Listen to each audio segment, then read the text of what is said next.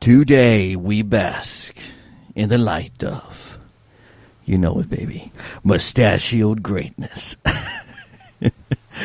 How is everybody doing out there today? Um, we are doing something a little different for the podcastio, mostly because Papa Podcastio is, is tired, but also because I'm on, I guess, on a lot of different podcasts. You know, I'm not like freaking on hundreds, but you know, I, I am able to have uh, the opportunity to join a lot of awesome people that have some awesome shows, and one of them is my homie Vaughn, uh, who hosts the Motion Picture Massacre podcast, and I was recently on his show covering the 36 Chamber of Shaolin trilogy and I had a really great time. I was uh, we, it was me, him, and the homie Brady from the Solid Six podcast.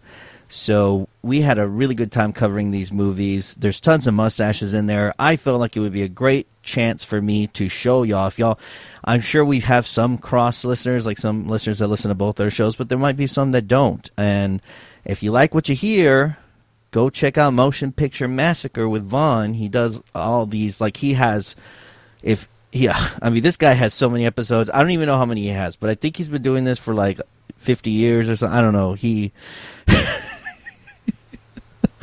he's like the god god the god's godfather of podcasting i don't know but he's been doing it for a long time i love hanging out with him so yeah give it a listen check it out um, i have all the links to um, both the solid six and the, the motion picture massacre podcast uh, in the show notes so be sure to listen to those uh, um, not listen to them be sure to click on those.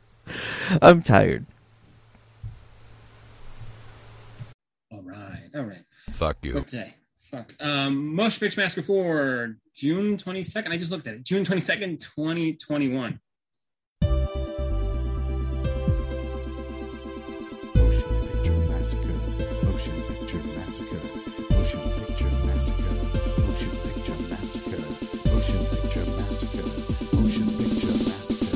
Motion Picture Massacre. Welcome to the show. Yes, welcome to the massacre. Here's some films you might not know. Sometimes trashy, sometimes classy, always raw and never flashy. Welcome to the massacre.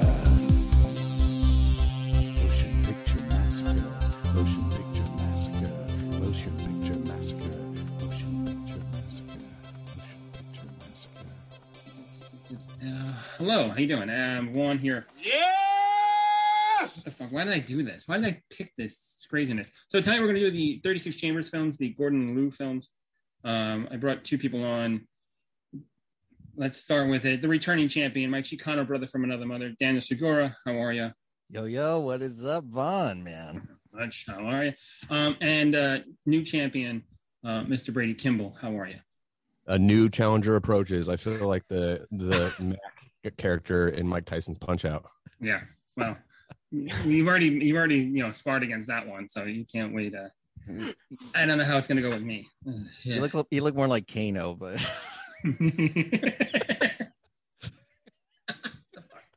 My laser eye gun. Um, So this was this has been on the docket for years.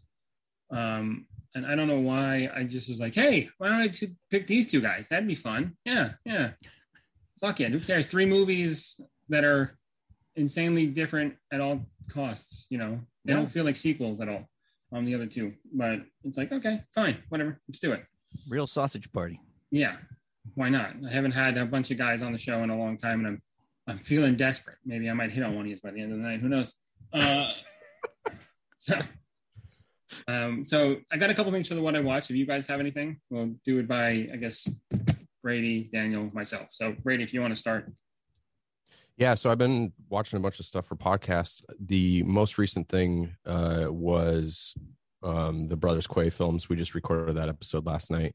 Yeah. Um, prior to that, I actually watched a Hong Kong martial arts procedural drama, cop drama um, called Evil Cat. Huh. So this is from 1987, and it is about a evil cat that uh, so. embodies different human beings. Um, and so it's it's got the Hong Kong batshit insane, like opening 10 minutes. And then ob- obviously the awesome fight at the end with all the supernatural spooky stuff, you know. Um, yeah. But in the middle, it's like a cop drama with a little bit of soap opera with a little bit of humor in it. So it's good B B tier. Um, I think the production company is Century, so this is a B tier production company. So Sure. there's Shaw Brothers, who we'll talk about tonight. There's Golden Harvest, which was spun off from the Shaw Brothers, Yep. and then there was a bunch of you know uh, bottom feeders, including Century. So this is a, a production company that's not very well known, at least here. So I watched a um, bootleg copy of it. I don't think it's readily available, but I uh, recommend that if you like um, spooky martial arts movies Awesome. Awesome. Nice. and terrible subtitles. Oh, I oh fuck. I, those have, are the best. I have a shit ton of just bootleg DVDs. Are just great films, but the word like who the fuck did the subtitles on them? It's like, Yep. Yep. Like it's like almost like Google Translate through the whole damn thing, and it's like Mhm. what the fuck is going on? I'm like, all right, it's a beautiful film, but I don't know. I'm I, I'm lost. Yep. Yeah. Oh god. Daniel. Oh yeah. Um so I've been watching these movies because uh I of course you gave us pol- ample time, Vaughn, which I incredibly Did I? appreciate. Yeah, I gave you like Yeah. a month. So shut up. Yeah, you gave us ample time, and of course, I waited until two days prior to stuff these movies into my fucking brain juice. Nice, nice. Um, but I was also watching. I I saw Fear of a Black Hat for like the thirtieth time. I was showing a friend. awesome. Fear of a Black Hat is one of those movies. It's uh, you know, for those of y'all don't know, it's a mockumentary of '90s hip hop. It's fantastic, and it is one of those movies you just show people if they've said they haven't seen it before. So I did that, and then at the same time, that same person, um, she knows who she is. She's probably listening right now. Uh, she showed me Dream Girls for the first time. I'd never seen Dream Really? Girls. Huh. Yes. What's that one? Um, you never heard of Dream Girls? Uh, no, no, I have. Okay, yes. Yeah, the Beyonce with Jamie Foxx. And- It's like such a it's a yeah, it's a big movie, big budget movie. Well, that's why I haven't heard of it. Is the bigger it is, the less I know about it. Yeah, that, Yeah, that's what yeah, it kind of made me laugh. It was like, of course Brady hasn't heard of it. He's too busy watching fucking Sex Cat or whatever the fuck. And uh and uh, and I don't I'm not really that big on movies that ha- like Broadway type musical type movies. Mhm. Uh, I don't know why. I don't really like narrative and song for some reason, even though I love music. It's just weird, but I loved it. Had a great time with it. And then, of course, I watched Bare Knuckles not too long ago, and I released that on an episode. And Bare Knuckles was actually ended up being a lot more fun than I expected. Robert Viharo, 1977, so you get all the dope ass 70s clothes. Uh, it's a it's a good one. It's a good one. nice. Yeah, Now, was that Beyonce's last movie, Dreamgirls, before she, you know, became a lizard. queen? she came a lizard. An alien with a skin suit? Yeah. This is a good episode so far. oh my Christ. Uh, I'll go. Uh, the Bund from 1983. Um, it's one of Chow Yun Fat's early works. He plays a guy coming up in the ranks in the Chinese uh, organized crime in the 20s. Um, it's a TV movie, but it's on Netflix. Because I was kind of going through when I was watching these films, I was like, "Ooh, let me see what else. Like, what are they? What are they? Um, you know, the fucking whack tag. Like, you might like this, and it's like 16 films they're producing, and then like at the very bottom, it's you know, you see Chow Yun Fat's face, and I was like, "Ooh, great!" And I totally like it's a film that I was like, "Oh, this is nice," but it's definitely like you know, TV budget for the early 80s, and it's Oh, like yeah. definitely a film where I was like, I got lost like folding my underwear. And I was like, where the fuck am I? I had to go back 20 minutes. I was like, oh, okay.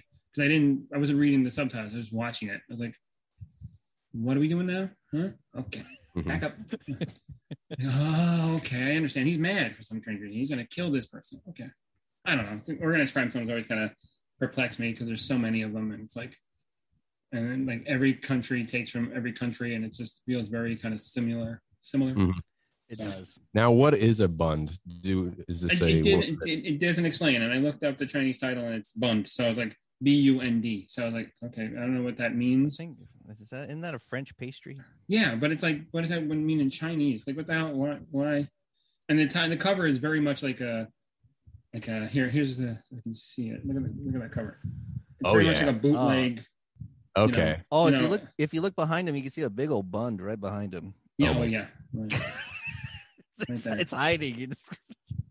Shut up. He looks so Jesus. young in that. Yeah, yeah, he's does. super young in that film. It's uh, it's one of his earlier pieces. So I was like, ooh, I just saw I saw, I just saw Babyface Chow Yun Fat, and I was like, I'm here. Yeah, what? Oh, okay, yeah. let's do it. Nice. Anything else? Oh yeah. Anyone? Oh. I got um, one more if you really want. I can talk about. it. Please. Oh yeah, no, yeah. Give us one more, man. So uh, Meir Zarchi, um, you don't know who he is. He made a film in 1974 called Day of the Woman, aka Spit on Your Grave. Mhm. Right. His son, in 2016, managed to get the right the, the money up to let his father make a sequel. No. I Spit on Your Grave, Deja Vu. Right. It was released last year by Ronin Flicks in a box set with the original film, the sequel, and then a documentary that Terry Zarchi did on growing up with his father and the trials and tribulation of his father being a director and like, you know, the you know, relationship with with uh what's her name? Uh goddamn Keaton, uh, Camille Keaton, the whole nine yards. It, it's not a it's it's not a film that's the title is very kind of um uh, it's a lie because it's not like him. It's called living like uh, living under like the ice like I lived when I spit on your grave and it's like ah okay, but it's more like living with his father and dealing with like the ups and downs of his father's life. Hmm. Because Zarchi's only directed three films. This I spit on your grave and a film called Don't Mess with My Sister, which is like a, a gangster film. It's not good, pretty bad. Um, Don't mess with my sister. yeah, it's a dumb title. It's it's it's interesting, but it's not a, it's not as like hard like um, kind of rip out rip out your throat like uh, spit on your grave is. like a movie called Don't Touch My Wiener. So in this film, he it's a sequel. He must have wrote the screenplay to base for 20 years into the future um, because there are certain characters that just don't make sense in 2020, in 2016, 2017. Um, so you know, Camille Keaton comes back. She is now a published author. She has a daughter. Um, they go out, you know, upstate New York to go out to lunch, and the families of the people that she killed abduct her and her daughter, and they want righteous revenge. Right? That sounds cool, but it's two and a half hours long. What? Yeah, Whoa. two and a half hours long. That's a Um, lot. and you can definitely tell that they they didn't have enough budget because there's a scene where someone gets their head cut off, and the hair doesn't match the body after the head gets cut off. Like so, it's blonde hair, the person alive, brown hair when they're hovering the head over people's over their shoulders. It's like okay, you can even tell like the budget was kind of not there. They had the money to make the violence, but they didn't have money to finish the violence. Um, and some of and the acting is so and the acting is so over the top like it's just people screaming at each other most of the time. Um, it's Sounds like a nightmare. oh, it's it was hard. A lot of people I know have watched it and gave up after 20 minutes, and I was like, I'm I'm a person who's like, okay, that seems like a challenge. I kind of want to see it. It's, it's like you know, I have a couple of noise albums. Like I, I Mhm. like listening to noise music, and Yeah. my friends absolutely hate it. This seems like the kind of movie that's for someone that has a noise album. Ah. Well, like I, I, I was in like a I was in a weird mood. I was in a weird mood. I had watched a bunch of Bill Zebub films, um, and I was like, Yeah. all right, I want to torture myself some more. And everybody I know says that this film is intolerable. It's too long. It's and it is. If it was 90 minutes or 100 minutes like the original film, I think it would work. Um, and he can cut out a lot of stuff because there's a lot of people just dialoguing, just dialoguing. Like you could really do this without like this 10 minute rant about how they how they ruin their families and whatnot. It's like, oh my god. Um, So was it worth it for the documentary? um, it was worth it for the original film, you know, all the special features. And the re- the thing is, I started watching it, and I got like maybe halfway through, and then I know I saw in the box that said commentary by Joe Bob, and I was like, oh. Oh, nice. So I just restarted the film again with Joe Bob's commentary and watched the whole thing through, um, and it made it much more tolerable because he's Oh. just he's kind of ragging on it, but he's also talking about the original film and how the impact of the original film was. And the, you know, he's making comments about how how bad this dialogue is and how this is that, and like and like how the the main actress I forget her name. Let me see if I can find it. Um, not not Keaton because she's in there for like maybe like she doesn't really get that much to do. So it's like, um, what is her name? Jamie Barrington, Beretta, Christy Hills. She is actually really good. She actually plays a really good character. The problem is like the first half of it, she really has nothing to do, right? And they don't really do anything when she when it becomes her time to kind of shine. She really plays it up and really works it, you know. And her performance is in there, but it's just overshadowed by all these people yelling and screaming all the time. That sounds, so it's like, ugh. sounds terrible. yeah, it's pretty bad. So I don't know if how many movies actually justify a two and a half hour long existence. You got to Yeah. really know what the fuck you're doing in order. There's to a- Many. There's a lot of films nowadays, and there's like like uh, Bill Zebub, the guy I've talked about before in the last episode. He makes films now that go up to like three hours long, 3 three and a half hours long, and they're not like these epics, like big, you know, special effects and things. It's two people arguing in, a, in the woods most of the time for like three and a half hours. Like it's a it's a half naked woman and him, this Hesher metal dude, arguing about semantics for like 20 minutes. Yeah. Jeez. Yeah, it's Uh, you are you are self-flagellating right now. Clearly, No, no, no, no. I have a friend of mine, Derek. I'm going to bring this up again. He has a Patreon, and on his Patreon, uh, he does this thing called the worst movies ever. I'm just pretty much shilling for him with his Patreon. So I made him watch a movie called Nightmare on Elmo Street, which is a Bill Zebub film, which is about puppets raping women. It's fucking bad. It's two and a half hours long. So he decided to put a tier in his Patreon about, uh, you know, if you hit this tier, I'll make I'll make a Bill Zebub podcast. So I felt that was a challenge. So I put my money down, and he put out an episode last week of the Ass Monster podcast. Um, because and that just goes to me. Just it's just me. It's, I already picked the next movie for the next month because he can go fuck himself.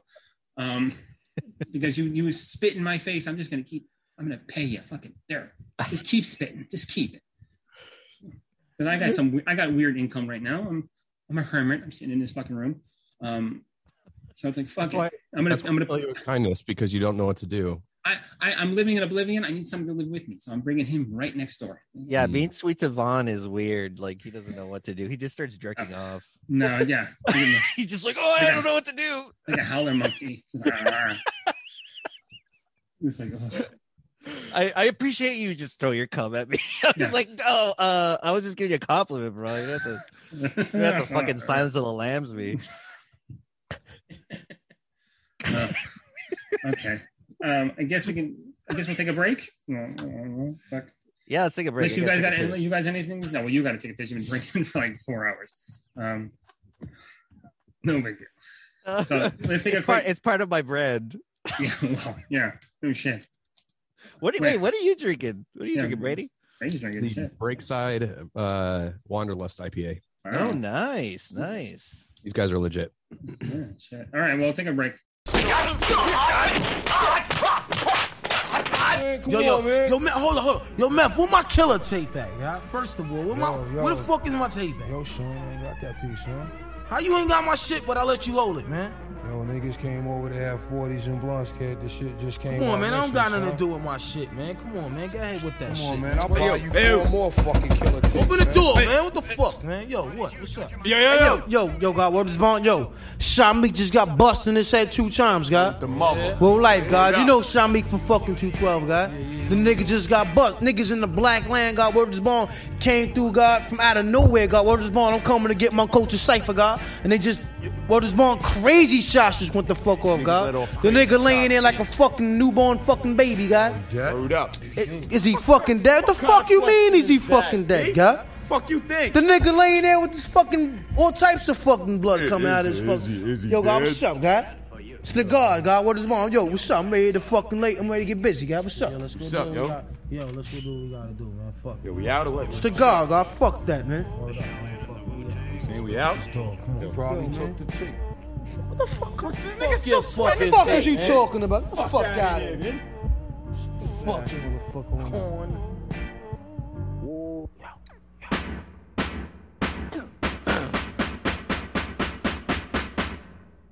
From the tip.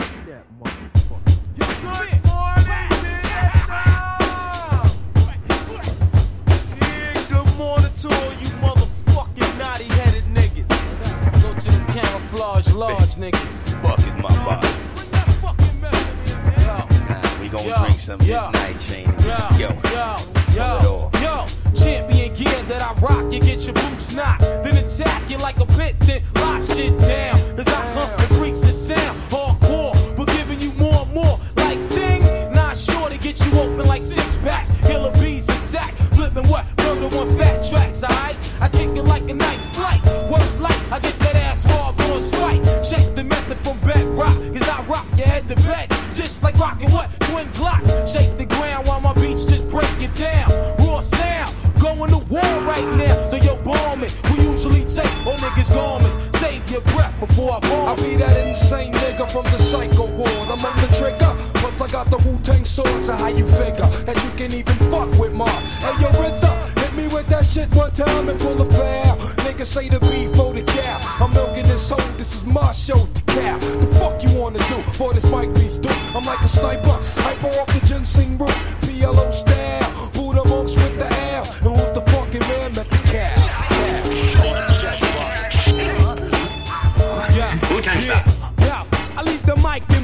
My rap style has the force to leave you lost like the Tribe of Shabazz. Murderous material made by a madman. Mr. Mike wrecker, inspector, Batman from the badlands of the killer. Rap fanatic, representing with the skill that's iller. Dare to compare, get pierced just like your ear. The Shooby Doo Wop pop, strictly hardware. Armed and geared, cause I just broke out the prison. Charged by the system for murdering the rhythm. Now lo and behold, another deadly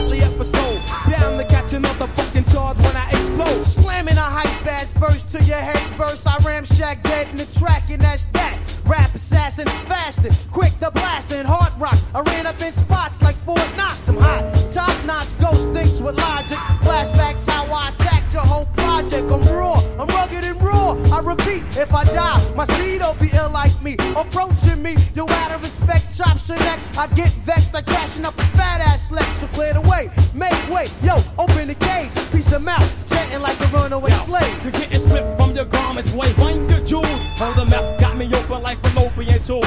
Bring death to a snake when he least expect. Ain't a damn thing change, boy. Protect your neck.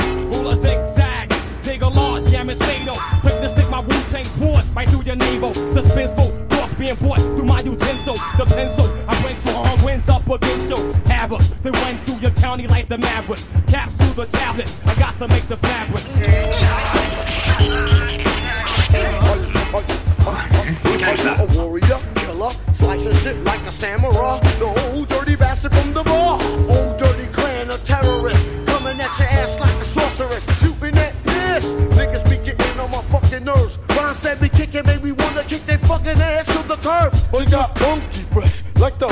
Whole a carrier, messenger, carrier. This experience is for the whole experience. Let it reply, you then drop that My plan is thick like plaster, busher, slasher, slit a nigga back like a Dutch master killer. Sal jumped off and killer, hiller. I was the thriller in the alley, Frazier Manila. I came down with fat tracks that combine and interlock like getting smashed by a block. Bow, now it's all over. Niggas seeing pink hearts, yellow moons, orange stars, and green clovers.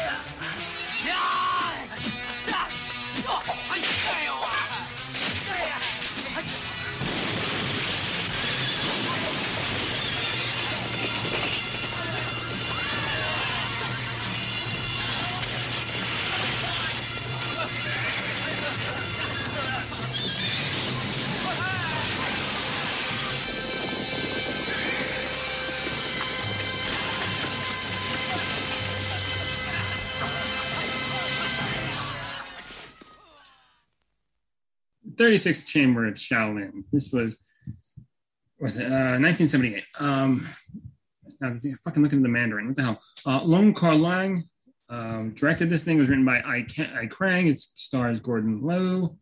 Um, this is a film based on the fictional, ca- the actual, like fictionalized version of an actual character called uh, San Te. Um, and it's pretty much his introduction to the to the chamber and kind of like the fictionalized accounts of him becoming a Shaolin monk.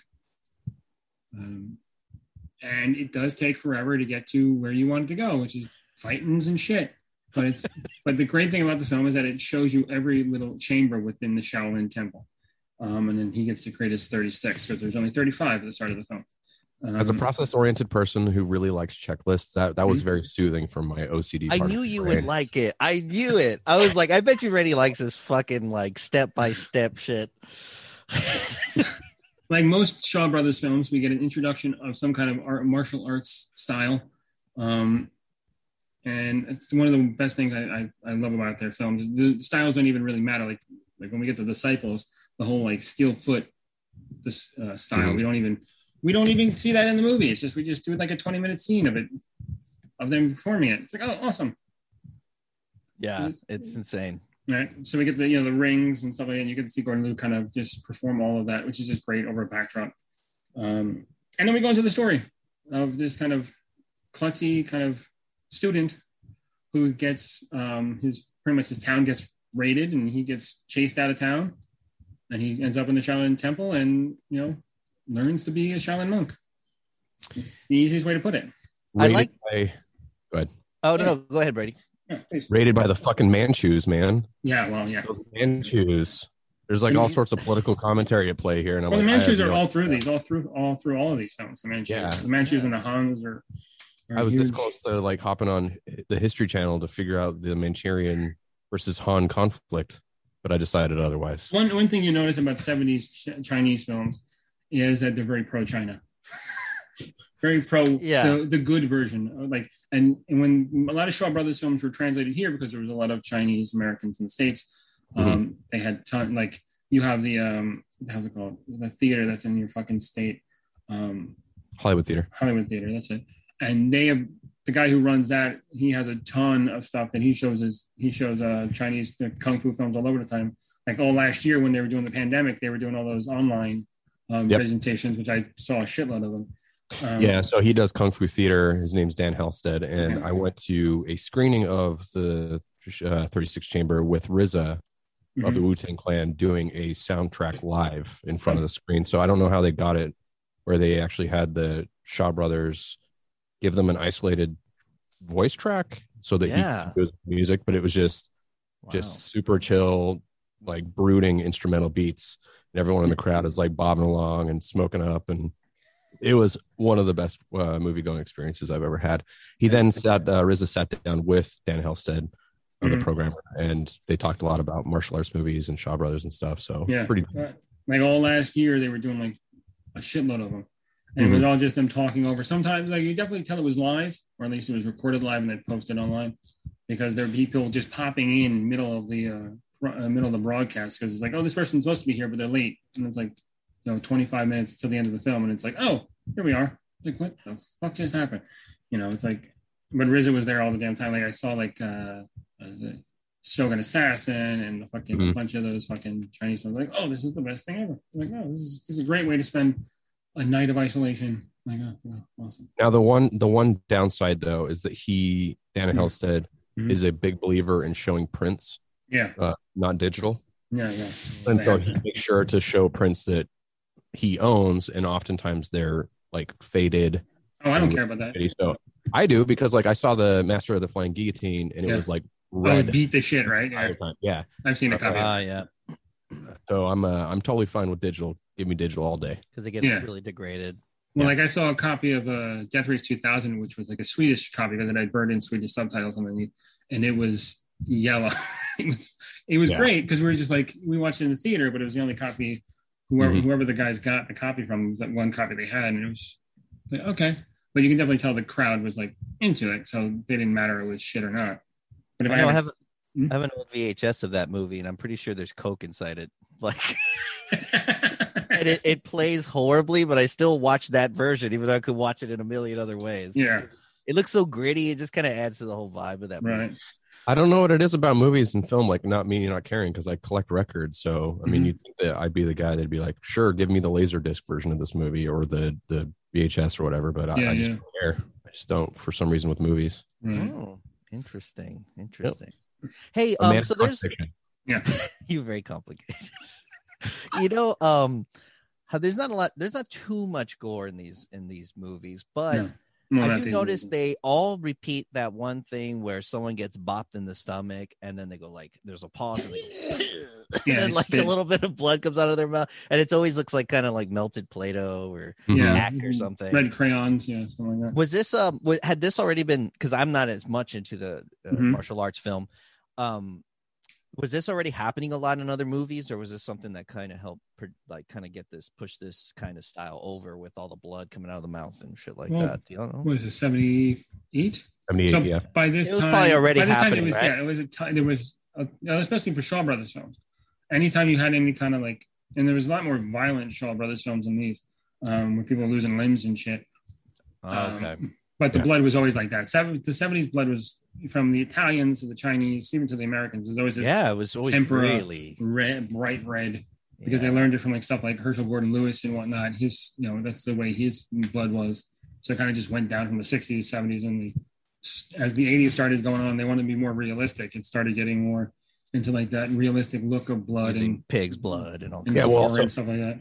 Also, it's the race to the bottom, right? Because with TV, the film industry got fucked everywhere, including Hong Kong. So that's when you start seeing really gnarly shit in the 80s. Yeah. Um, before TV took off, and then you had Cat Three movies, which even is crazier. So um, Yeah. they went through all the same trends fun of film. Italian Italian movies and French movies and stuff like that. Mm. So is this the first time you guys seen this film? This one, Yeah. uh, I've seen I, I've seen the first one. This is the third time I've seen it, and the other two I had never seen. Right. This is the first time I've seen all three of these. Okay. I've I seen s- parts of this one, but it was hmm. so far back, it was as if I was watching it fresh. So. Right. Yeah, it's I've seen I haven't seen Disciples yet. This is the first time I saw Disciples. So the first two films I had bootleg VHS tapes from the Chinese market that is around the corner from my house. And I was like, ooh, like you know, you just go in there to like like look, it's a Chinese market, it's all and you can't understand it. I don't know what I'm buying. But then you see like, you know, they have a they have a ring row of tapes and it's like, oh, I know who that is. I know what that is. Like I'm just looking at the pictures and like, I'll, I'll buy them. Okay. with like Hmm. bad, with dodgy subtitles, and I'm like, whatever, I can. I'm just like a like a little stupid ass kid just watching these films, like, and then dragging everybody in over to watch them. Uh, Like I just sit there, kid. Just sitting like everybody's in the pool, and then everybody's like, all right, we got to do something. So everybody dries off and fucking runs in the house. My mother losing her goddamn mind because there's ten boys in the house watching some weird Chinese film. What's this communist propaganda, Vaughn? What are you doing? Why are they very pro? Why are they very pro Han? What the fuck is this crap? Um, One of my one of my favorite parts of this first one is when he goes to the he gets to the temple. Mhm. He's a janitor for like a whole year. Then Let's start him at the lowest. Yeah. Eventually they allow him to to enter the chambers and he goes into the top chamber first. And I was like, wait a minute, is this like the monastery toy shop? Because they're just like dunk, dunk, dunk. I was like, are they building something? I was like, oh, they're like wood blocks. Okay, Yeah. I get it. But that whole scene is dope because he's so confused. It's like he entered a weird alien world and they were like, Yeah, you don't know any of what we're doing, so screw off. And Right. he like force throws his ass, which was Yeah. dope. I love that. It's a great thing about Chinese kung fu films is that they have this kind of set of myth, mysticism. Fuck that up. Yeah. Um, where it's just like like you said, if there's somebody who's able to punch somebody so hard in the stomach that they make them bleed, like push out their fucking kidneys. It's like okay, that works fine. Uh, you know what I mean? It's pretty dope. It's just like they, that these monks are so like you know deep within the Buddha that they're able to when they have to be provoked, they you know they're able to push out all of it and just knock you straight into the next room. Like cool. Now, was there any wire work in this one? I can't remember. Um, prob- no, not real. No, maybe maybe with uh when he's running across the um. Uh, what is it? That pool, logs. you know, The yeah, the logs. logs. And he's trying to figure that out. That was probably, but they didn't. They show his feet. They don't really show the top of him. So, and then probably some scenes when people are being blown back is probably nothing like like night like the like um what is it Crouching Tiger, Hidden Dragon style wire work Mhm. stuff. Mhm. But definitely maybe just people like holding him up and just kind of dragging him across the thing, um, just Yeah. to show the reality of how well his training is going. It- these three movies really make me think of Ninja Warrior, the competition Mhm. in Japan, Yeah. the, ori- the OG one, because I, I could tell that they were they were inspired by a lot of these movies because Mhm. there's so much muddy water in most in most of those obstacle courses Right. and balancing on stuff and all that stuff. And I Oh, was yeah. like, man, like if you can get through all this, you can win Ninja Warrior. The, the the log stuff I really liked. I love the fact that once you get wet, there's a sign that's like, well, you got to take all your clothes off and let them dry. And Yeah. then by the time they dry, it's too late to get food. So you just starve that day for Yeah. failing. right. Like, damn. Shit. and the fact that he falls into every trap that they kind of set up to to fuck with him like it's, but it's like it's all intentional it's just like that's how these things are set up if you're not you don't do it properly you don't do the way it's supposed to be done you're screwed you know what i mean Yep. You can't Right. really you know and then that's why these guys are constantly doing the same temples over and over same chambers over and over again until they get good at it and then they can advance to the next chamber no one gets it done in the first try you know yeah. Yeah, and there's like there's humor in that cruelty. You know what I mean? It's Yeah. like other movies are like zany and over the top. especially with Gordon Lau, because Gordon Lau was a guy who who was known for being more serious. These films kind of changed, and, and, like he was at the top of his you know stardom at this time, and these films are much more comical, and they become more comical. Um, They do. And his kind of whole his whole um, stardom changed. It went from Mhm. these kind of more serious films, more action oriented films, to more comedy, act, cartoon comedy action films. It's like the Evil Dead trilogy. In a way, yeah. it slowly gets more like silly Yeah. and shit. Yeah, yeah. Now Daniel mentioned Ninja Warrior being inspired by this. I I disagree. I think Ninja Warrior was inspired by American Gladiator, which was inspired by these movies. Sure, All right. maybe. You nationalist. Yes. I think like stuff like Ow, Jesus. Okay. Um, Man, The they're, one- dope. The names like Gemini and Ice and Yeah. Laser Beam. No, I mean the last laser one. beam. Laser beam. Okay. There's, name there's like there's there's there's game shows from the 80s Chinese uh, Japanese game shows like Takeshi's Castle, which reminds me very much of these kind of movies because it's a very fail. You know, you you're constantly being Oh, yeah. beaten ahead with those kind of with the games that they play because Beat Takeshi was like, I want to make So a game good. show so impossible that no one can win. Um, I love that. Beat that. Takeshi like Takeshi Kitano. Yes, he made it. He had a TV show in Shows? the. He had a cartoon. He had a, he had a game show in the '80s called Takeshi's Yeah. Castle. When they brought it here in the '90s, they called it Most Extreme Elimination, Elimination Challenge, and they dubbed all the all the uh, all the uh, characters. It's a goofy version of it. And Yeah, it- if you it- search it on YouTube, you can see all the like the crazy you the can, best wa- you can watch full episodes. You can watch full episodes Yeah, on full YouTube too. Yeah, Yeah. I'd never connected the dots. I've seen like three or four of his movies, and I knew nothing. well, he was part of it. well. Takeshi was a was a was a comedian when he started, and then he transitioned to these more kind of violent, you know, Yeah. cop films, and now he's just making. I think he just made a film where he's coming out with a film this year. It's like his ode, his final film because he's retiring Yeah. finally because he's like in his eighties. Wow. Um, but there's like some fun films that he did in the 2000, like Glory to the Filmmaker. If you can ever find a copy of that, it's just Hmm. like a, an homage. It's an ode to him as a filmmaker and the goofy shit that he has to deal with, and it's a straight up comedy. Um, nice. Getting any in the in the 80s. He also made a video game in the 80s too, a Nintendo game, which is What? considered one of the most impossible. oh, is games that the one with made. the? Is that with the big head yeah, that don't- blows I fire? Yeah, I think so. I don't remember what it's called, but if you look at Beat Takeshi video game, you'll find it. And it's supposed to be the one of the most impossible games ever made because he, he intentionally worked with the developers to make it impossible. Oh, Like it's just called you just the ultimate ch- challenge. Okay, that's it. based on the- okay. So oh, you're blowing you're blowing my tits off here. Holy cow! Uh, Um, well, good thing. Good thing I have you on camera. Jesus. Hey, what about that part where there's like these two giant blunts that hit him on the side of the face? Oh, and he's not supposed to move his head.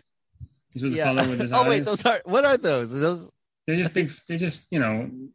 they look like big old bloods, dude. Yeah, but they're just like two rolls of to- uh, rolls of paper that are being burned at the end. Just Ah, like moves his head, it, yeah, Okay. it burns his freaking face off. Probably just like sage or something. Yeah. Yeah. So Smells good, burns. the di- director of this film, and I think the second film, um, Lung Kar Lao, or Lung Kar Lu. Um, I'm fucking it up. I know. Apologize. I'm an American. I don't really speak Japanese or Chinese or Mandarin or Cantonese. Um, so don't get mad at me, you fuckers. Um, well, he he did Drunken Master 2, which is probably one of the Oh this film. Um, what else did he do? He did um, Executioner Shaolin. This is why, like, when I was, I wanted to make sure you guys knew the films because it's there's other Shaolin films before this. There are at the time of Disciples and Return, there were um, what's his name? There were like um, there were other Shaolin 36 chamber films being made. Um, so they kind of well, when a film was popular enough in any country in any genre, everybody kind of you know jumps on it the Yeah. Shaolin, the whole Shaolin thing is a big thing because it was a, you know, it's it's become like folklore in in in in, in China that the, the Shaolin monks were, you know, the most unbeatable adversaries of all time. Um, so anything, so any of those films were always with a with a monk was always a monk from Shaolin. Um, can you another- imagine we had that trend with like Catholic priests? Oh no, no, no, no, no, no, no, no, no. Oh yeah, yeah. Yes. Catholic priests very powerful. They can Yeah. trick you into anything. yeah. They can trick kids and anything. Yeah. I guess we had that like Boondock Saints thing, so it's kind of like Catholic Yeah. adjacent, like right. Post Quentin Tarantino horse shit from the mid '90s. So Yeah. that's probably mm-hmm. as close as we'll get to like the religious mm-hmm. superhero. He did. He he directed Eight Diagram Pole Fighter, which is just a, a lovely film. Another Gun Lao film. What was that? Eight diagram. Eight pole Diagram fighter? Pole Fighter. If you ever see, you should you Oh, should try to find that. Nice. It's a I'm fun writing film. that down. Um, and you know a bunch of other stuff. He did the two Dr- Drunken Masters, Drunken Monkey, Target the Beat, and Martial Arts of Shaolin. He worked up until the '90s, up until the 2000s actually.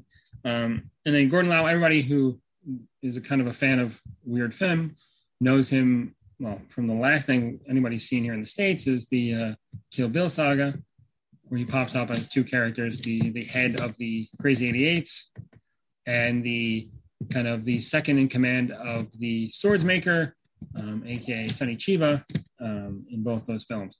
Mhm. Which is always nice to see him pop. He you know popping up in those two different little characters. It's like he shows off his like his trueness of how well of a fighter he was, and then how much of a comedic you know entity he could be. Which is the one thing is people don't particularly care for Tarantino, but when he has an actor that he knows can do both, he does it, which is great. Um, Yeah. That's for sure. Ah, yes, the age old thing of is Tarantino co opting things or actually a gateway to doper Yeah. shit. mhm. Sometimes it's all according to what day it is. Have a two hour conversation about that and go. Hey guys, I'll be. I'll see y'all later. yeah, I'm out. but I like how the I like how it's sectioned into chambers, and I know that's it's for like what 115 minute movie or something like that. Yeah. It's like- it's the longest of the three. Yes, it is. Like it's because they don't have to explain to you how this whole thing works and how Yeah. he established the 36 chamber. Um, so it's like you get you get these long segments of him failing and trying and failing and trying and failing and trying and failing and slowly realizing what he has to do and coming to terms with it, which is great. And you have all these monks pretty much telling him, "Hey, you know, do it again." Like, but this time, pay attention to what you're doing. Do it again. Do it again. And he just stupidly kind of runs through it and fucks himself over every time until he starts Yeah. to get smart about it, which is just a fun thing. And then you have I the mean, big fight at the end, which is It's okay. it's basically Rocky Four, but the montage training scene lasts for like an hour. You Yeah. just stole it. For, I was just gonna say, is this better than the Rocky Four montage? or- Did I Uh, steal it? yes. I'm sorry, bro. I, but I, I really enjoy all that stuff. I think it's I think that's fun because it's it do, it, ta- it, doesn't take the piss out of it. It Yeah. shows every it shows every chamber for what it is.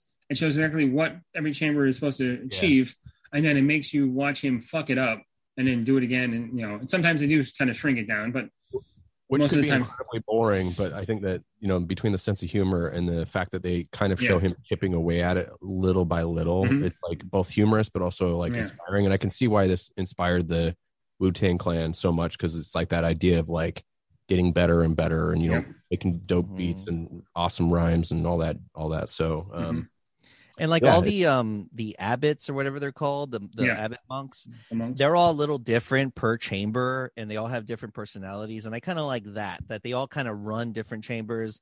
My Yeah. favorite one was the the ninth chamber abbot who does the uh, staff techniques because they're Oh, just yeah. kind of training naturally. They're just kind of training, doing their thing all in sync. And then he comes out like, ah! He starts like just to beat the trying to beat the shit out of him out of Yeah. nowhere. I'm like, you didn't even introduce yourself, bro. You just came out like freaking Tasmanian devil. And, and you think they would know they after a while they would get used to it, but it seems like every time they show they show it, they still are all scared shitless of him as he comes out of nowhere. I would be terrified. I'd be like, ah! yeah, Yeah, but you think about like the 15th or 16th time that's happened, you'd be like, he's gonna come out of there in like two seconds. Just keep working, keep working, and then block, it block, kind of block. it reminded me of like the Pink Panther, where he's always asking Yeah. to get sneaked up on. Yeah. It was so good. And some of the I love amateurs that just that they just sit there, they stand there either at the start of the piece or the end and go, okay, let's see what you like. This is pretty how it looks. Just do it, and they screw it up, and it's like, uh huh, let's do it again, and like fuck, you know. Yeah, like the eye guy, the for the eye stuff. Yeah, he's just oh shit. That I hate one was- you don't like the eye stuff? No, I was like getting a headache. oh no, the the lights and the everything turning and shit.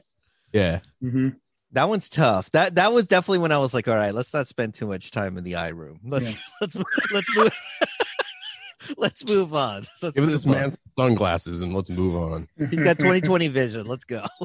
and, ul- and ultimately he achieves what he needs to achieve and he gets his revenge on the man who ruined his fa- his his life and family um which is Yep, great. And then the one guy he's he's protecting he he's you know he pretty much wants to be trained by him. So it kind of whole starts the whole saga all over again. Yeah, he Um, starts to recruit people. yeah because that's and he want and the 36 chamber is the chamber where people who are not training within Shaolin themselves.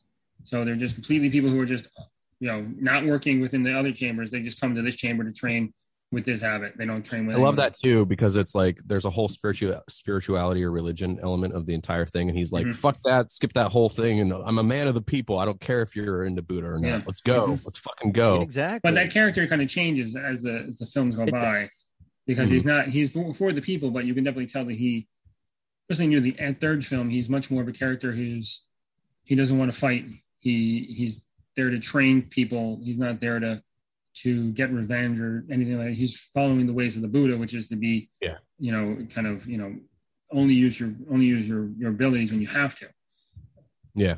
well we'll get to that when we And- get to that and when you when you look at this the the finishing move that he does on the general in the end of this first movie, I am I am confident that Bonk's adventure is inspired by this movie. Yeah. Right? This is Bonk's adventure, man. It is the Shout out best shit. TurboGrafx 16. Also, if you're a rapper and your name isn't Rice Miller Six, what is wrong with you? Uh, oh my god dude, right. cool though. Like maybe I'm maybe I'm not like a big like Mhm. body martial arts guy, but the Yeah. the three section staff is so dope as shit, man. Because like oh Mhm. yeah. I grew up Donatello was my favorite uh, Ninja Turtle, and it's Yeah. like, what if I gave you three staffs? Mind blowing. That's some technology. Like that's technological advancement right there.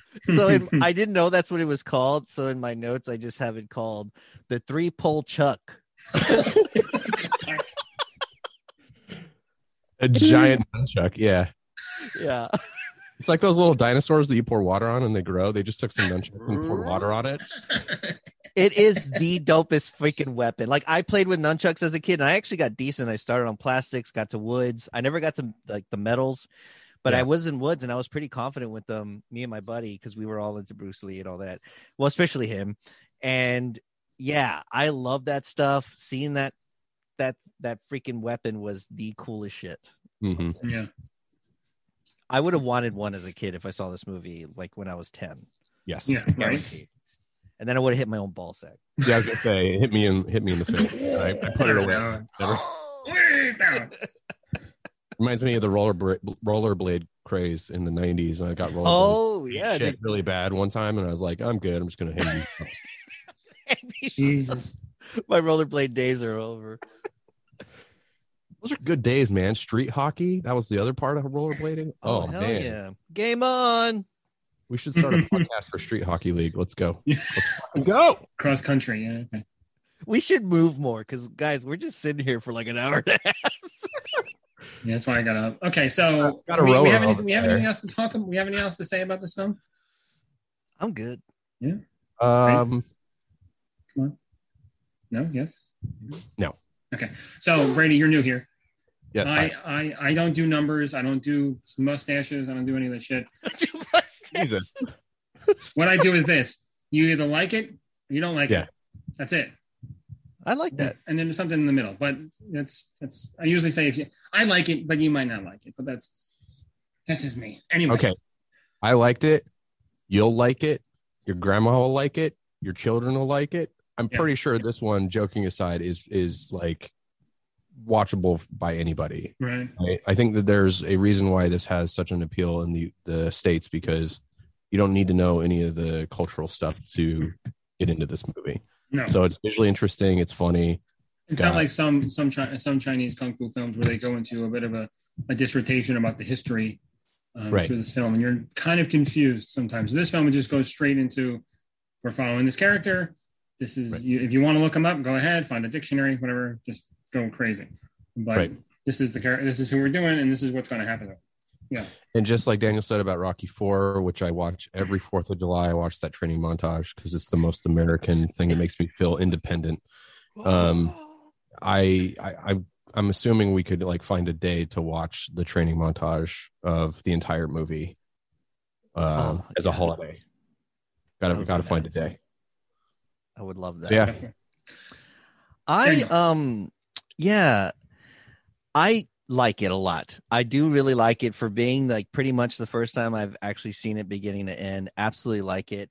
And I would say because like I think a lot of my listeners, I have some listeners that have seen tons of movies and I have Mhm. some that are more casual, you know, they they watch just movies that most people have seen.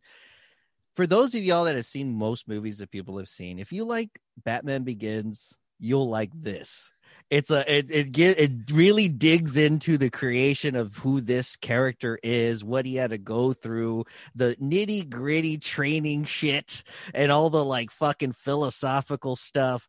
It's not always my bag but i absolutely loved it in this movie. It kept me going. I cared about the character. I think um the homie that plays this guy i, I don't have his name on the top of my head but i'm sure vaughn has it somewhere. Absolutely love him. He has like such, like captivating like fucking energy about him and you believe in him. And also is he not like he's not the main guy right away in the beginning of the movie right? Or is he like isn't it his friend that's the one that gets into it and then his friend dies and so Yeah. then he he ends up going to the shaolin hmm temple? So yeah i just like that you don't really expect you don't really know who's going to be the final guy and uh make it all the way over there and then become the super monk that he becomes. So i i quite i quite enjoyed it. I like this film. Do. There is a game called Virtua Fighter 5 Ultimate Showdown. It just came out. There's a character in the game that's based on this character, and that's the only character I play because I'm like, fuck it. He's a tall. He's taller than the old Gordon, Lau, but he's it's pretty much the same fucking character. Um, it's a film where you can just kind of um, watch. Even though I know there's a lot of people who may be like, "Oh, I don't want to read subtitles." Go fuck yourself. Yeah, what the fuck? Because you should. I mean, come on. You don't Yeah. even need to read the subtitles of this film. You can kind of just gaze out and just watch the action because it's Yeah. just a, it just pumps so much into it. You know what I mean? Like everything is self-explanatory. Every when he gets to each chamber, it, it explains stuff very quickly, and then we go into his trials and tribulations on how to get through it. And then you get this very wonderful, you know, ending and wraps the whole thing around. You know, from the beginning of the story to the end of the story. It's nothing where it leaves it open, even though this is a loose trilogy of films. Um, it's a it's a if you look up the character and you actually you know look who this person was you know how much of a achievements the man created. You can understand why people would want to make films about it. Um, it's just it's Totally. it's really fun. It's a real fun film. It's on pretty much everything. If you're going to see it it's on netflix. I think arrow is going to release it on blu-ray next week. Or they just it's announced they're going to release it on blu-ray in two weeks. That's what we're all Um, guessing. yeah that's what i'm guessing too. That would be awesome. um, and the um the the main the main protagonist Gordon Gordon Liu? Gordon Liu, yeah. Gordon Liu. Yes, Yeah. I, I'm sorry, I, I didn't it's- remember his name, but that's what it is. fine. I know. but he's made a ton I of can't. films and it's like if you see this like like myself when i was a kid i saw it and i was like oh, i had to find everything i could find about him and i had to wait another handful of years until you know dvd started becoming more prevalent and, they, and every company and the mother was releasing every weird fucking hmm chinese kung fu film and i was like ooh i know who that is and i just randomly spend all my fucking allowance on stupid dvds that sometimes didn't even have subtitles i'm like okay i don't know what's going on but this is cool this is awesome He is really captivating. I, I I was glad that he was in all three of these movies, even Mhm. though in this next one he's not necessarily the same person. Yeah, No. we'll, we're gonna. So great so hopefully, I, I hope 36 Chamber is the Blu-ray release, and also Yeah, Virtua oh. Fighter Virtua Fighter Five is free now on PS Plus. Yes, This month's PS Plus I get my, I get my ass kicked by all the damn time, but by by Yeah. kids who are cursing me out. But My my uh, my, my fighting stick has been gathering dust for a little bit, so I might have to bust that out. But I'm I've been trying to save myself for marriage with uh, Guilty Gear Strive. So And by fighting stick, you mean your cock. yes, exactly. You can push my buttons, put on my Mhm. okay, let's take a little break.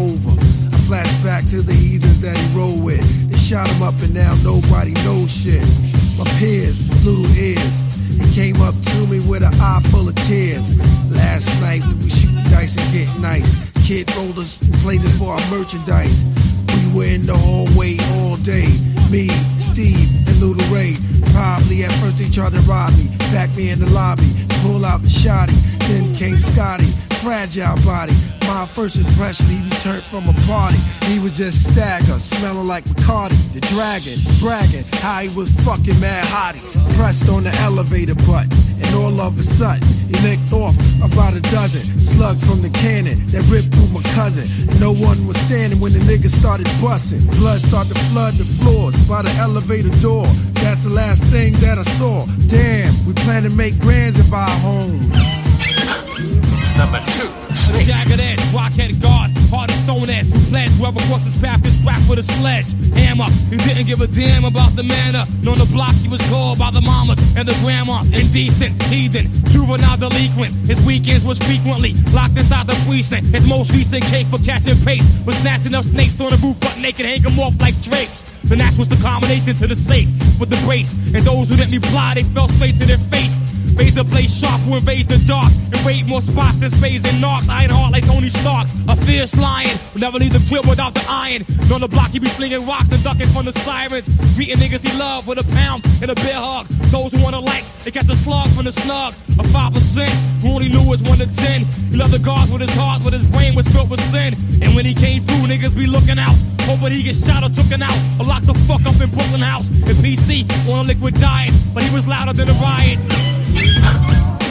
Yo, do the dollars to a nigga named Trigger. Bad rude boy from the lands of Jamaica with visions to venture to the US to receive the gold that he couldn't achieve in his country. Even though he sold mad weed for the next man who was the dawn of the clan. Niggas acting like they got the block locked, like I can't sling drug raps and eat food, but I be the rudest. Bad boy stepping gun toting, shots slash out like a violent explosion at the nigga who tries to stop my production. Intervene the scene and slow up the cream. None of that black East New York gun talk. Niggas I extort from Baltic to boardwalk. Memories of injuries, wounds, and burns. Walking through the streets of Medina, I stand firm cause I know this, which means I can hold mine down without a doubt. Niggas who front get snuffed out. Justice must be born. There's no escape cause a snake can't be reformed. So I wait.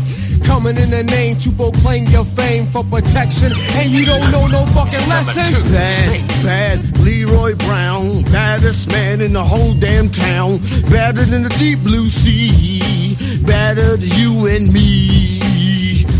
Niggas coming through the trees like a salamander, biting like a piranha. But I'm biting your back like a black panther. The style I'm amping the. Fuck my name, who I be. Fuck the game, it's all about the money. I'm trying to get high with the meth. Then I turn to the killer priest. When it come 12 o'clock, I turn into the demon beast. Yo. Yo, fuck that shit. Yo. Show these motherfuckers what time it is. Now,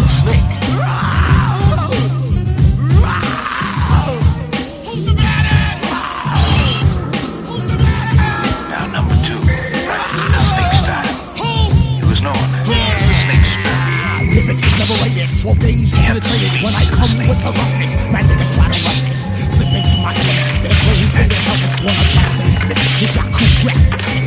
Call for the kill, limit the style, the tail. When I drop the great skills, brother say what I tell. I don't need to rhyme no more, niggas know. Yo, to all the Wu-Tang Clan members, the Ghostface Killah, the GZA, the RZA, the old dirty bastard, the Method Man, the Chef, Raekwon, Inspector Deck, you God. Okay, uh, Return of 36 Chambers, 1980. Same director, same star. Um, this time it is a well, it's a it's a, an issue with uh, a dying mill. uh, like okay, a, let's a talk. Let's dyeing mill. let's talk about the teeth. Let's what? let's talk about the teeth. You don't, you don't even let Vaughn get through the initial synopsis. You're like, So it's so, so this so it starts out with a, an issue with a, a fabric dyeing mill, some some some uh what the hell is it? Mooch and the uh our our overall evil villains of the film um, are brought in the Manchus. Um, they kind of oversee things. A couple of the workers are arguing in a in a in a bar one night. This uh, con man, local con man, dressed as a monk, kind of you know they see him. They realize that he looks just like San San Te. They're like, oh yeah. So he runs with it, and chaos ensues, or just shit shit goes down really bad. um, and he decides to go to to the 36th chamber and pretty much demand to be trained. Um, and just silliness ensues in there. Pretty much that's how. It's a kind of a basic. It's yeah, it's definitely a comedy. Uh, yeah, or more of a straightforward comedy than this time. The fact that Really he doesn't really play the he doesn't play the character, he plays an impersonator for a con man playing the character. Um, is just a complete like 180 shift. even the even the stakes are way lower. Like we're talking about a, a fabric dye warehouse. We're- this is about labor issues, and the last movie was like freaking like national cultural battle of they're killing they're killing people because of their because of their beliefs. And this one they're just they're giving them the fucking you know the stiff arm because they're not doing Yeah. the right job properly anymore. and they're not letting them go on strike. They Nope. try to go on strike, and instead, I mean, Union can you busting. imagine trying to go on strike and then like they're like, "Well, we'll break your legs." So it's pretty Yeah. hardcore. Yes, I watch Newsies. That's exactly what happened. Yeah, Christian Bale got his fucking leg broken like a little bitch. Yes, I belong to a union. I understand these things from history. Yes. After he broke his leg, he was like, "Alfred, Alfred."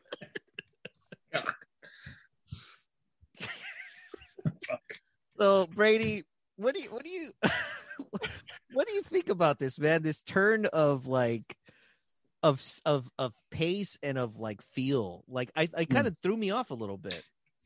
yeah, I wasn't really down with this movie for the first 20 minutes, but as soon as it gets to the training where it's not so it is the training is in a similar format, but it's clearly making fun of itself and Yeah. the legacy of the first movie. Mhm. When he does the hair washing scene, when he gets all the shit in his hair, Yeah, well, the, the, the wig he's wearing.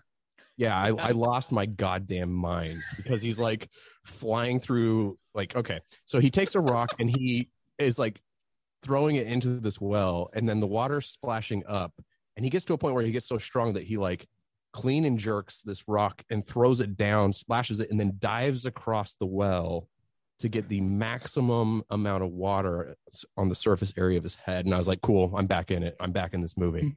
But I, I like the way that starts because it's they get they those fucking those the people the people work in the fabric dyeing mill get their asses handed to them. Yeah, by they the can't fu- they're, they're workers. Like, even yeah. even like even the, even our con man uh, Gordon Liu gets his ass kicked, and he vows to kind of get you know vows to go to the temple to you know get you know get better.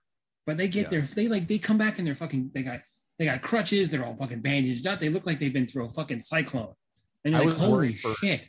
Yeah, and I was worried for a minute because they they do this gag for the first few minutes where they intentionally play up him being this awesome martial artist, and so Yeah. they'll go flying around like he's doing all sorts of mystical fireball shit on them. Right. Yeah. And And I was like, oh no, this is going to be the entire movie. I don't know if I can handle this gag for Yeah, I wouldn't want a Yeah. bunch of fake Hadoukens the entire. Yeah, and then he gets his ass kicked, and it's like, yeah, which was cool. I was and, they like, oh, and they realize that he's a fraud. They realize pretty much it was a fraud before the fight starts, but they're like, they're like, well, we got no choice now. We have to use him. It's Yeah. like, fuck. And the Manchus were like the they fell for it, but it was the main the main boss, the big big like, boss. He was like, "Mm, "Did you ever actually fight this guy?" He was like, "Well, we saw him fight other people." Yeah, yeah. mhm.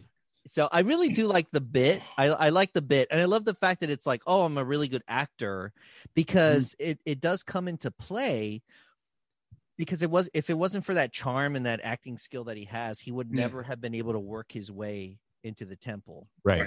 You know what I mean? So it kind of works Mhm. story wise that way, you know, as part of the narrative. So I guess you got to kind of take it in order for the movie to.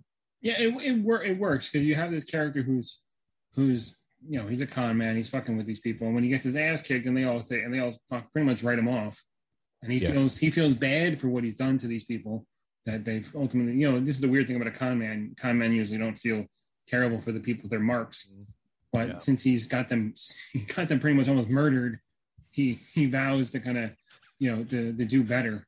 Um, and then he changes his whole life and goes to the temple and you know we get the, the one thing that, that bugged me about the film is that it's Gordon Liu playing a different character who's pretending to be a different person, right? And we have a different actor playing the actual San monk in this yeah. film, you know, playing, Yeah. San, playing San Te, which I know these films weren't made for a lot of money, like they weren't huge because they're all done in in the Shaw Brothers Studios, so they're all like on sets, and you know we can clearly see it's sets because it's just painted backdrops and Mhm. you know it's it's awesome because it almost gives us this different feel these to these films Yeah, yeah, You know. it's impressive for what it is. For Yeah. sure.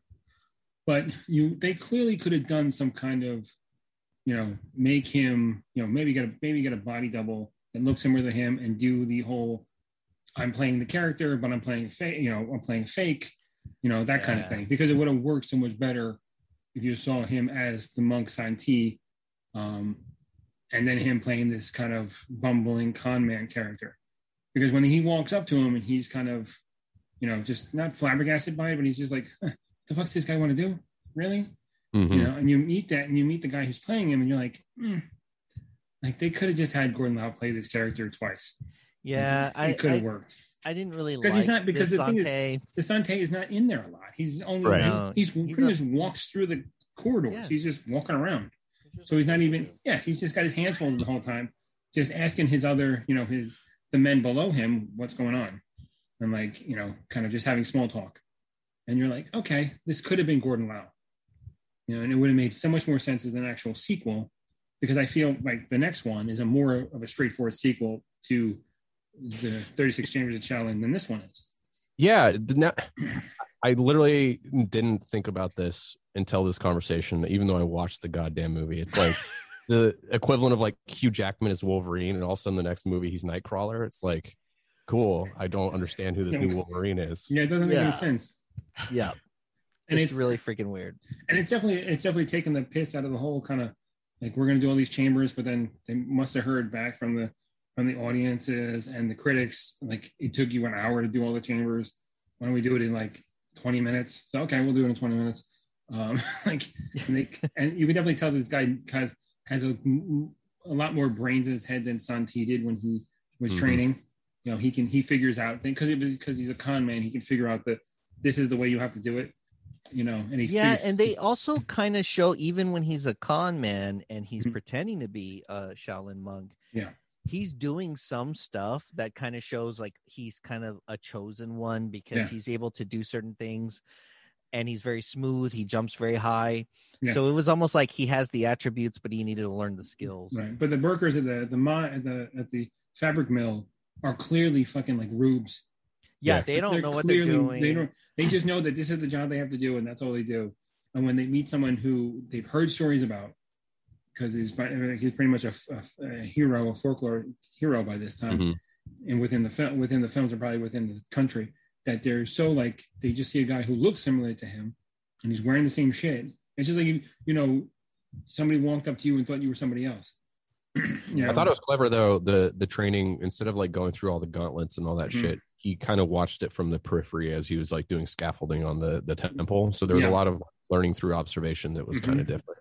Yeah, it was fun. So- that was fun. I Right. liked I liked when he had when it transitioned, and then it goes back That's to the the best Manchu part. fight at the end. It's just like we have to we have to resolve the beginning of the story. It seems like this is with all these films. Um, Yeah. They did a we- good job of showing that he could do everything once he gets into a little altercation, or actually a pretty big altercation with San Te, and he's chasing him around the entire chambers. Yeah. And while he's chasing him, he does all the freaking all the different exercises that they need to do. Yep. And you realize, oh crap, like this guy actually does know his shit. But then I really like that the movie does this where because he's pissed off that San Te does not want to train him. He's like.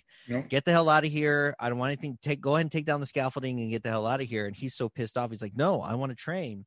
So then San Te chases him around. Eventually, he gets out and he and San Te kicks him out. And then he does like a little smirk, like, "Yeah, I didn't want you to be a monk because I need you to go. You're gonna go out there and you're gonna you're gonna avenge your You're gonna prove yourself. Yeah. yeah, because monks can't go out there and like kill people and like do like hardcore shit like that. Yeah. That's So I think a part of him was like, I he learned the skills, he's gonna go and use them. yeah, definitely. Yeah. It's also the he is surprised by his own body. It's kind of the Jackie Chan thing, right? Mhm. Jackie Chan took that uh, mantle where he's like surprised at his own like when by like by like 1980s, Chan, Jackie Chan Yeah. had made a name for himself. Yeah, but he he'd been more as martial as an um, in martial arts films and stuff like that. he'd been transitioned to the kind of like city cop, you know, Mhm. those kind of films and what like that until around 82 or 83. But by that time, Drunken Master and all those other films had come out, Snake and Eagle's Shadow, and it's really shown that you know he can do the comedy and the action. Yeah. And it seems like the Shaw Brothers were just trying because by the 80s, even though they had still been making you know tons of movies every year, you know, pretty much by the by the late 80s they were gone. So this is like a pinnacle. It's like you know they brought back a character that people really you know that that character in that film and played by that actor was really a big success. So Mhm. they waited two years, and I guess it didn't do well enough because they waited another four, five years to put this film out, the next film out. So it's like, Jeez. yeah, Also, Uh, he he calls this new way of fighting scaffolding kung fu or something like that. Yeah. Scaffolding foo or something like that. Yeah, I yeah, thought he should have called it scafooing. Fuck. You're an But- asshole. Either way, it's too. impre- either way, it's I love it. I love the idea of like a guy who's just really good at tying knots and Mhm. kung fu. Yeah. And he's like, and he just like he just tying foos together. Like it is so dope. This, this whole fight sequence at the end makes all the bullshit in the beginning Yeah, so yeah, worth yeah. it. Yeah, definitely. Like the scaffolding is bamboo, so I prefer the name Bamfoo. Fuck. What the fuck? Oh my god. We're just gonna do puns this whole time, Vaughn. Yeah, I can tell. Fuck. Yep, yep, yep. Jesus. Ugh. So Daniel tried to introduce the teeth like 10 to 15 minutes ago. Yeah, let's talk about that. so let's talk about the teeth. Yeah, what is was that supposed to be like? Hey, this is a comedy, so we're gonna have this guy with Yeah, the, teeth. the big buck teeth, which was Yeah. almost like the point where he couldn't even close his mouth because they're so fucking big. Yeah. were they trying to take it back because i know that in america and a lot of times in racist propaganda Yeah. they would Chinese use or those kind of teeth like that for, the for squinty eyes and big teeth. Yeah. yeah so i i was curious i was very curious it seemed like something that would be used But- in some but- kind of like But the thing is, with that character, he's like the rubiest of the rube. of all of yes them. he's the slapsticky He's yeah the one. He's the one. Even when after he gets his ass kicked, he still believes that this guy is who he is. Even though But else although is pretty much that- changed. that actor is impressive though because he Mhm. does a lot of crazy physical shit throughout the Yeah. whole Mhm. movie to kind of be like the comedic um uh you know he's he's he's definitely the humor in the movie and he does a lot of crazy stuff. People are always throwing him around and shit and flipping him around because he tries to fight. He's very brave. He just isn't good at fighting. He's always going out there and trying to stand up for his friends and shit. And i actually did like his character a lot but i'm like we don't need that. We don't need it. He, he would have been just as good without the teeth. It does sound like it made him funnier Yeah, it's almost like they saw Mickey Rooney in Breakfast at Tiffany's and they're like, what if we took that, like you said, Daniel, take it back and make it our own? So like for me, I was You I was might have a thinking yeah, I was thinking like, okay, this character is going to be around for 15 minutes because like this is a visual gag that that works for that long. And then I was like, oh no, he's in the entire No, goddamn movie. He's a main Yeah. character Mhm. he has a lot of screen time But it's definitely like the, it's definitely the goofball sidekick type of thing. Mhm. You know what I mean? Even though our main character is a goof, but he's trying to prove himself. This character is just there. No. Well, if we were uh, reviewing, if we were just reviewing the teeth, I'd say fuck the teeth. I don't want Yeah. the teeth. we don't need the fucking teeth he, he's great the way he no, is it's, it's a little, it's overboard. Yeah, definitely. it's it's a little overboard. I think they were trying to maybe make fun of some of the stuff that that they've seen in in other countries, Mhm. and being like, "See, we don't care. You know, Yeah. we can do it in our own movies." Right. But um, they definitely didn't need it. I would have rather than put a weird wig on him. Right. or something, you know, which they do have a lot of dope ass wigs in these movies, and also a lot of great mustaches, by the way. It's true. Not as cool as cool as ours though. Hey, Vaughn, you should get a mustache. There was a lot of facial hair in this show, guys. I have Like, a like I don't, I don't have a whole have bunch, a- but y'all two have a lot of facial hair. I have a mustache. I mean, honestly, uh, Brady's mic is so big, he looks like uh, the guy from Home Improvement behind the fence. There he is. look at that face. I have a mustache, Grant. He's got a hell of a stash. Anyway, I'm covering up my face because I'm I'm shy. Mhm, yeah, right. hiding behind the mic. He hides behind the mic. Oh wait, I know this conversation's been had ad nauseum in the universe, but is Yes, can you have a mustache with a beard? Because don't you have a beard, Vaughn, not- and therefore you can't have a mustache? I have Or a is it mustache. part. I'm not. Me- I'm. I'm not a goddamn Amish person. I can't have a mustache. What are you talking about? So okay, No, no, no. I'm saying, I'm saying, is I this used to. I norm. I normally shave this. I normally shave this off. I normally shave it off, but everybody kind of yells at me and calls me a Mormon. Um, no, not Mormon. An Amish person. I'm like, yeah, okay. We live in Jersey. There are no Amish in Jersey. Men, Mennonites maybe in South Jersey, but not. No, ju- just get away from me. Like, eh. So for so for the podcastio, Uh-huh. I will honor a mustache if it is prominent amongst the beard. Because have you ever seen somewhere that you could just tell yeah. without the beard, the mustache should be dope as fuck. I think Brady, you're definitely in that arena. Mhm. Um, that that is uh that is someone that we were like, yeah, let's do that. Let's put that on the show. So Got it. So Yeah. a mustache is attached to a beard, but independent. The mustache is, i as long as it's attached to the beard, it can. yeah. Okay, got it. Yeah, and I Uh-huh. haven't plugged my show in this episode yet. but- Eh, so I'm just talking about it, and people are like, "What? the- Why is he talking about They can- mustaches for no if, reason?" if you guys remember the whole thing, I'll let you plug later. Stop sucking your ass. Later. I know, I know, but it's just There. weird that We I'm got- bringing it up. We got we got three hours to go. Jesus. Yeah. Hope you don't work Hey, hey. tomorrow. Hey, No, we're I'm getting off there, this week. baby. I'm off this week, so I'm good. All right. Um, do we have anything else? Um, I Uh, do like the final sequence. So you want to touch on the final sequence, Brady? Yeah, go ahead. Or I was gonna, I was gonna go there as well. So it seems like the it was that wasn't on a soundstage. It seemed like that was out in the open on like a sandy dune or like a beach or whatever, and that's where they are fighting with benches. Yes. So yeah, um, yeah, there's a lot of twisting and twirling and and handstanding on on benches, and it's uh, I don't know if there was a movie prior to this that did that, but it it, it stuck out as a notable. Well, there's definitely a lot of ch- Chumbara films in the 70s where it's like two guys running in the beach with swords, you know, going ape shit on each other. So it's What the fuck it is could be a, it could be something reminiscent of that, yeah, but just with with the benches. Yeah, what the park, fuck is park bench food. Chambara? Yeah, I said Chumbara. What is that?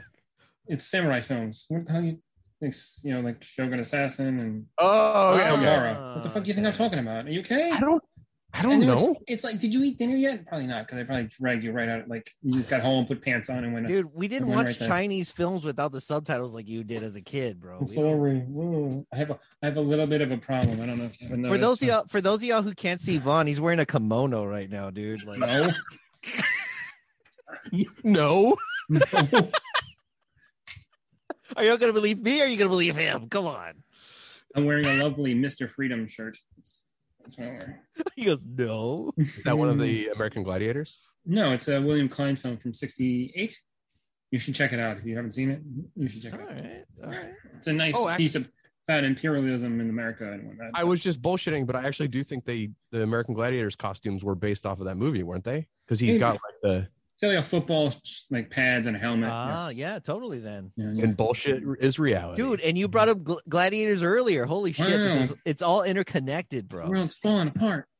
It is all interconnected. Too many, What- what- too many shows. Vaughn, what were you showing us? Were those your porn collection? What was No, that? that's just that's just everything over there. Oh, look at all that. That's proof. That's proof. that's the proof that I can get proof I can get the ladies. That's it. That's what that shows.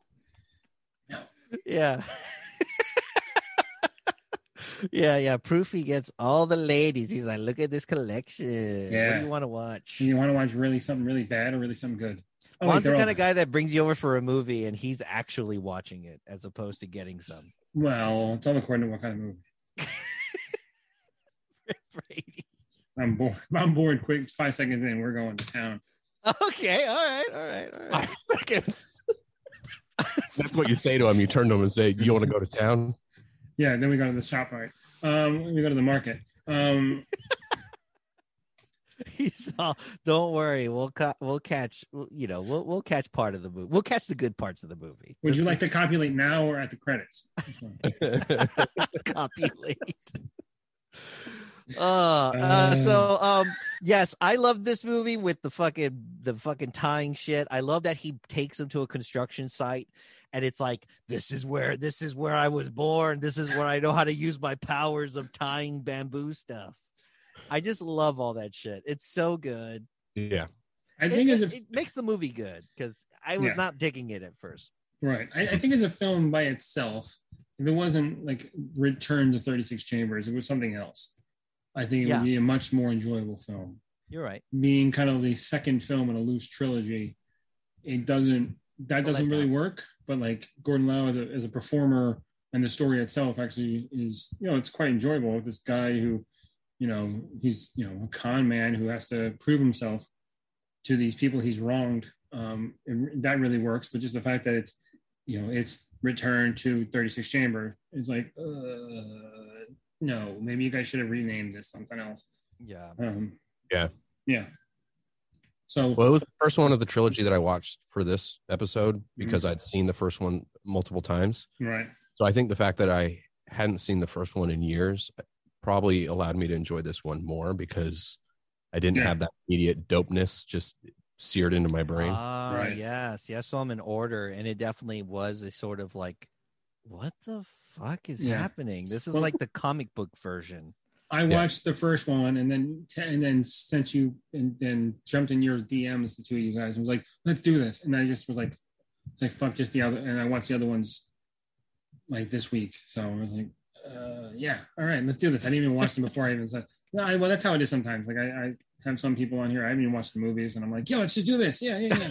Great. Awesome. Let's go They're easy. Wa- I will say this one was easy to watch. I felt like it went by fairly fast because it, it moves a little bit more. There's not so much like being Yeah. in a room and watching Mhm. him train, right and it does go by pretty quick. I I I like seeing um plus it's like 10 minutes shorter and I like seeing Gordon Liu being a little bit different. You know, he's more charismatic in this one. He's Mhm. more playful, and yeah you know, it's it's a good time. It's a good time. Mhm. Um, I know we're not in the what do we think yet, but I I I mean, I like what he did in this one. if you want to transition into that we can I I like I actually like it. So I was starting to feel because you know, unlike Brady, I was watching it. I was watch. I did watch the first one first, so it did feel like I don't like this. I was super annoyed for a while, yeah and then I started watching it. And then when I thought, and when I think in retrospect, and then talking about it with y'all, Mhm. I like it, man. I, Right. It's just like you said. I think you're right, Vaughn.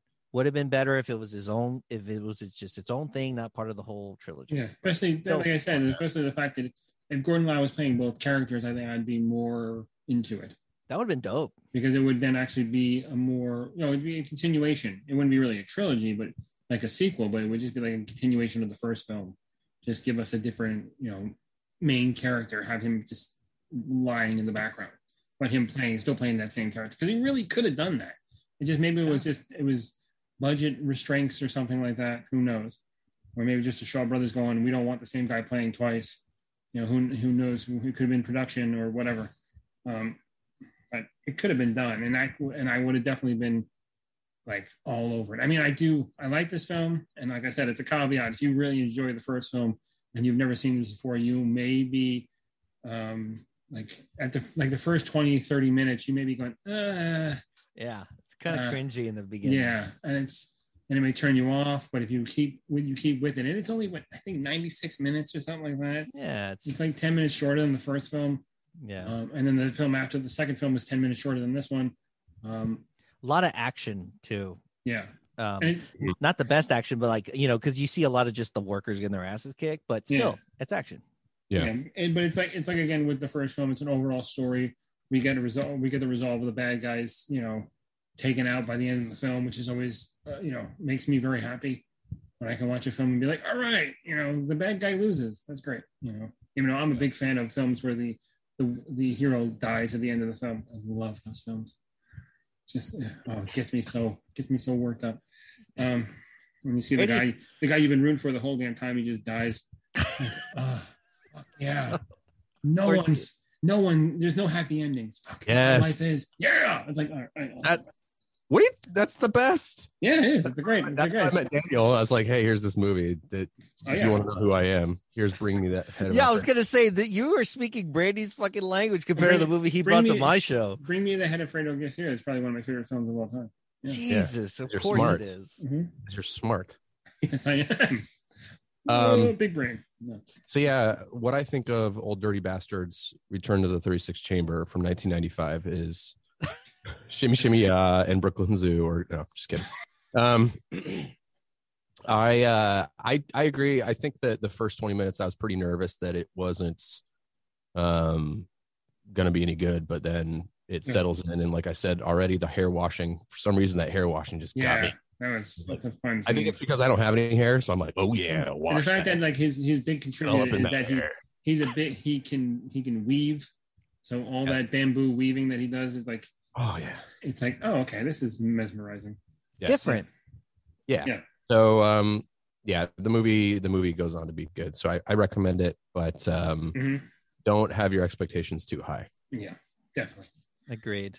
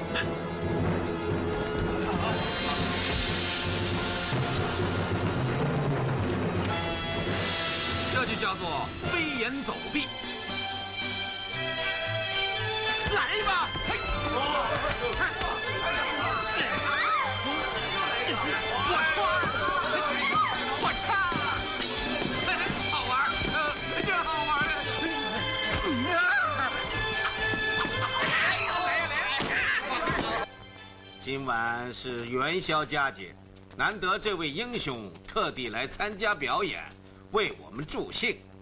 你们不要大煞风景。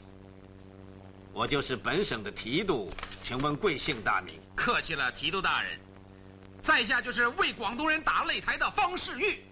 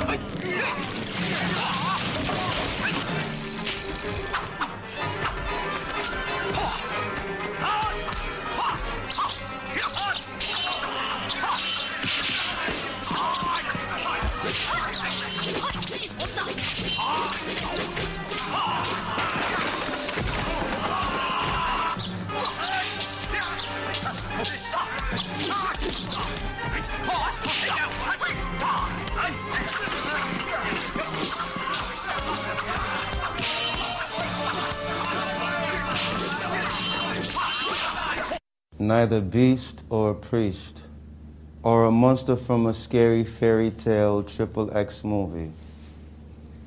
You don't know me very well, do you? Why? Strong new aftertaste. Why? Mayonnaise. Chain smoking beaties to the brain broken completely. Hop up on his feet, work out, eat Wheaties. Greedy for cheese, please most couldn't fathom. Had him in a cobra clutch when he spat the mad him. Gems, collections of plaques, Tims and hats. Had no time for the pity pat. I give him that. The rhythm hit him back with a right hook. Shook it off, caught a shine, I thought it was alright. Look, uh, depends on the shades, the end of days, phase. Poses on the days on stage. Doom melees, heated up microphone, microwave, mayonnaise. Own way strange, but it matters not tuned into a frequency tone on the shadow rock. Hold it down like Shatner do Spock. Rapper jocks need to put a sock in your chatterbox. The block got line five stock. Folks gather round, it's no joke like knock knock. It's them. Came home to roost y'all and transform the game into the rules of football. Any questions? Him can squeeze blood from a penny in a recession. Keep guessing, it get deeper than depression. The power of suggestion, wake asleep and peep the lessons. Dig that beat, ripped it with metal fingers, stomped it with big black feet. And you know what they say, cut the hay. Resistance is futile, get assimilated like the day. Salt gray, metallic with a ruby stone. Dude like the type of dude you could write a movie on. Hardcore, did his own stunts, writ his own rhymes, split his own blunts once in a while, every other minute. Eyes wide, Popeye, heavy on the spinach. Steady about his business and ready with an ill pitch. Keep a bad business like Danny Kusanil's niche. No tricks, just shitload of spit and sneeze. G stacking up over rack and hitting thieves. Rappers like the gay club strip tease with hippies on the hips saying, hey bum, grip these. He's screaming for attention, beaming at the mention of a scary demon convention. You could cut the tension with a switchblade and serve it on the same tray of hors d'oeuvres a witch made. Persuaded the chambermaid to better pay check on the get naked game of spades. Straight up, no chaser, no layaway, strong new aftertaste, a microphone, mayonnaise. Very on brand. Yeah, I'm a for the movie, not you. I'm a silly, silly ass. What can I tell you? Um, okay, so last film of the called night. Synergy. Sorry. No, last film of the night, Return, Disciples of the 36 Chambers, 1985, written and directed by Long Carlisle, starring Gordon Liu and ooh, what the hell is his name? I'm gonna Ho- Hausu Ho. Um, so this is a, this, so this film is about a guy named Fong Si Kyuk. Uh, I know, right? I'm fucking this up. I don't care. I Um, like it. who is a very gifted um, kung fu artist. He's a martial art, a very gifted martial artist, but he's also a big troublemaker. Um, and can't seem to keep his hands out of the pots of just causing problems for his parents and his, you know, um, for his for the Hans, which is his, you know, lineage, whatever the fuck it is. Um, so again, the Manchus are are, an, are the big adversary of these films. Fucking Manchus, man. Yeah. Damn Manchus. and there are rival schools. Um, and our fr- our good old uh, Feng Shi Luke. Um, I know I'm gonna keep saying this wrong every time. I don't care. It's called call Um, Fong. Yeah, I just Fong. call him Fong, Um, he uh, what is it? he can't stop from just trouble, causing trouble and causing issues with his family and the other te- and the other the other school. That's pretty much right across the same bridge in the small little fishing spot that they have. Um, to the point where they, he steals like a, a golden ca- carp from them, starts havoc, and just you know. But he's a very gifted martial artist. He seems to know inside out. And when the, begin, the film begins, we have this kind of introduction to him. You know, this is the only film in the whole thing where, where you actually explain the main character of how much of a kind of troublemaker, but how much of a good artist he is, a martial artist he is. Because in that scene, we actually show him being fighting or fighting In a tournament. against, yeah, kind of in a tournament um, against other uh, forms. That was of a rad arts. open. That was a rad opening. I Yeah. love that opening. That I think that's the best opening out of all of them. I like the first one too, but this one, I like the first one because I think it's just it's interesting to see Gordon Lau do the the the the, the rings. You know, that's Yeah. just such a cool looking um visual, but it didn't really go with anything. It doesn't. Legend like- tells he had three rings on the on his wiener too. You was circumcised three times. What are you trying to say?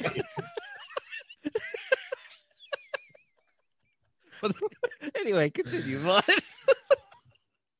So Feng's parents decide to bring him to San Te um, because his the 36 chamber is close to where they are, and they seem to he seems to walk through and has a kind of a relationship with his parents. Um, so they decided to brought, bring him to 36 chamber, and him and his brothers, which is a, a, a great thing about Chinese cinema. It seems like anybody who's close, like if you're a close a group of men who are close, they're all brothers, regardless if they're related or not. and they're Um, tied together literally. yeah, literally. That's that's a great scene. So so he keeps causing troubles. Yes, he's learning his he's learning his um his his uh, I guess Mandarin uh, writing Mandarin on paper to the point where the um which I, I love this scene. You, you see him doing it with these little kids learning how to write it, and all the kids are doing it great, and he's just doing it sloppy as fuck. Um, to the point where the teacher tie, binds his legs and his arms to his his arms to his waist and his legs down by you know and causes just force him to do it properly, which he doesn't Yeah. particularly care for. I- he you know he protests like a motherfucker about it. Yeah. I thought it was like a Billy Madison situation. I'm like, what are these Mm-hmm. older kids with all these little kids? You- Yeah, you can clearly see that there, there's two rooms. All his brothers and his friends are on the They're other with the side. older. They've, they've clearly mastered what they have to master, and the and he's stuck with the kids because he's kind of like being Right. held back because Because his academics are like way behind. well his his, it's a very his subtle. It's a very subtle yeah, his gag. handwriting isn't that great, and it- you, you can't really understand. and The teacher even says you can't understand what you're writing here. I don't. I, you, it needs to be exactly the way it is, the way it, it's the way it's written. You need to re- rewrite it, and that's why he binds them to the thing. And you get this really. You get one of the. I think one of the great. As the start of the film, one of the funner kind of uh, fights where he's where his arms are bound and his legs are tied down, and he has to pretty much fight off a bunch of Manchus. Um, oh, when he goes to their um kind of like dojo um, martial arts yeah, I- area. Yeah. Gymnasium. Because he's title he's looking he's looking for the monk, which is played Like by um, Gun Lao, yeah. by Gung Again, Lao, and so he comes back. So this is Yeah. this film to It's me cool. it feels more like a, a straight up sequel to it does. the first film, um, because like I said, because Gordon Lau plays the character and he plays it this time. By this time, he is a much more, you know, he is a monk. He is the the leader of this group. He train his his the people who have come before him, his disciples before him, are now training the newer disciples, and so on. He just kind of roams around, um, seeing how everything's going, seeing how everything's being run, and kind of is like you know the boss of the whole place. Um, Yeah, he's the he's the administrator. yeah, he's the Yeah. a- he's the abbot of the whole like place. he now seems much you can tell he's been doing this for a bit. Like Yeah. he is established. Yeah, and he's not.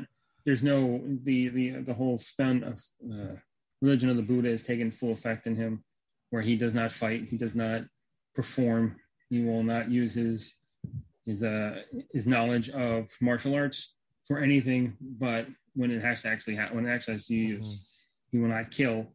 You know all that stuff. It's it's kind of something that's pounded into Fong constantly uh, when when he actually when he makes it over to the 36 chamber. You know um, you're not supposed to do your your your martial arts for anyone. It's something that you train yourself to, to be aware of. And you know you don't just do it. You know you don't perform you don't do tournaments all that stuff. If you if you come here you have to follow these rules. And fong is not particularly fond of these rules. He figures out a way to get out a couple of times which is I can't fucking stand this guy. I Oh yeah, well you I- you, you definitely you, you, the thing is you this character is definitely this kind of cocky I hate him so much. And I was really hoping by the end of the film, especially what that you would happens like him? No, no. By the end of the film, what happens with him at by the end of the film is that he will actually get what he deserves, which is he either gets his ass kicked or he dies, right? Because he's Yeah. even though even though he's a very charismatic character, you don't like. I didn't like him. No, I hate him throughout the entire movie, and I think the movie was wanting me to like him, and I'm like, Yeah, dude, and this all- is like Bart Simpson, but not funny. Like, Wait a this guy. second, Daniel. I, I see you as a Fong kind of character. So is this self hatred? like, you know, like Why you is it getting like now? Now, yeah, Brady's all getting Let's like you know, freaking Dr. Phil and shit in here. I know he is getting Dr. Phil on me and shit. He's gonna try to make me cry this podcast, son of a bitch. uh, but no, I I thought he did a great job with the character. Yeah. If if if I was supposed to not like him, he did a really good job in the Right. beginning.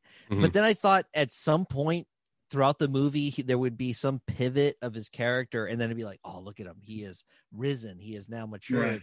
He Right, right. is the same fucking piece of shit right? from the very first second to the very last second Yeah. of this movie. And I'll give the movie that. They are at least consistent with this character, with Funk's character. Yep. Because holy shit, this guy's a fucking piece Yeah. of shit brat. Even when he comes to the cha- when he goes and he starts training, he is he doesn't really care. And there's that No. whole scene where he's there the training with the benches, and he's just standing like he's got one foot on the bench and he's kind of just slowly watching them Yeah. before San Te comes in to kind of show him, you know, that he should be doing this. And it's ultimately it's ultimately like kind of story like the first the second film, where you have this character who, yeah, but doesn't particularly want to train, but he has to because Yeah. he's doing this as a favor to his mother because he knows what's going to. He continues to, if he continues to mess, you know, muddle around and fuck and fuck around with the hunt with the Manchus, something bad's going to happen. You know, they're going to invade and they're going to fuck shit up, right? Because there's kind of a war. There's like a truce in a way, right? Mm-hmm. But with mm-hmm. him constantly meddling and constantly getting into fights, it's just pushing the Huns, and the Huns are pretty much, you know, they want blood at some point in the film. They even at one point we have Fung. They want Fung killed um, because he's kind of given them information that you know they wouldn't have probably gotten any other way. So this is confusing, right? Because up to this point, I've been like, "Fuck the Manchus," Mhm. you know, this entire podcast. But now we're getting into a situation where it's like the Hans are frustrated by Fong's family, who are running a school, and he pisses off the Cantonese gym, who are Hans, Mhm. and they then say, "We're going to ruin your school." Yep. Which is the school is not supported by the Manchus. The Manchus are a separate group. Yeah, I think so. If I remember correctly. Because That was a little confusing, And, like and that. And, and, and there were there are plenty of different factions and different kind of um, warring factions in China Mm-hmm. in the you know 15 1600s. Um, whenever the fuck this took place, I can't remember. Um, but you know, it's it's many people of many different shapes and sizes, colors of the same fact, of the same you know look, Mhm. um, and just because of what they believe or who their their their king was, this is why they fought all the fucking times. Just like anything else, like just, just like religion, just like um, you know, fucking your neighbor doesn't like the fucking sign you put out in the front yard. Um, people Right. just have their opinions and stupid. Anyway, um, the Fong, Fong is the one that everyone's pissed at.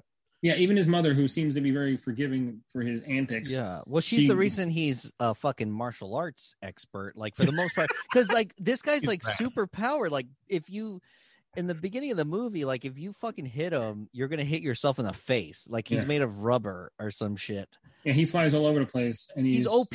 Like he's a. That's another thing that pisses me off is that not only is he a fucking piece of shit, he also is OP. Like nobody can touch him. Yeah. Everything is effortless for him. He never ever goes through any struggle Mhm. other than the very end. And even then, he's like, "This is great, right?" Like I'm like, "Fuck you, dude!" Like Yeah. I want you to feel some sort of Right. fucking obstacle or pain or something. Anyway, I like this movie. the good punchline. And in conclusion, the great the great thing about this is that it's it's very rem- reminiscent of the second film. Like I said, it's a character that that doesn't particularly want to train, feels like he's learned enough, and he's not going to really learn anything from sitting in this school. That's the reason why he becomes yeah. very kind of like you know San Te and his you know and the, and the men that work that school are pretty much you stay here. You you're you're you've been accepted. You have to stay here. You cannot leave. And he deliberately sneaks out Sneaks You know. out like Andy Dufresne style, goes in the Yeah. damn sewers. yeah breaks through the bars goes to see his family goes to the go- shit. yeah goes to the goes to the adversaries and tells them that he wants to perform he wants to serve in a tournament and they let him with their colors um and then he then his and his brothers are all pretty much like you know gung-ho about whatever the hell he's doing they're they're very kind of like oh why are you doing this but they're very Is This is Karate Kid 3. it's kind of yeah, but you know, and and the thing is, he thinks he's getting over on San Te at every every element. Which Have you never seen Karate Kid 3, Brady? why would I see Karate Kid 3? Dude, that's the best one, bro.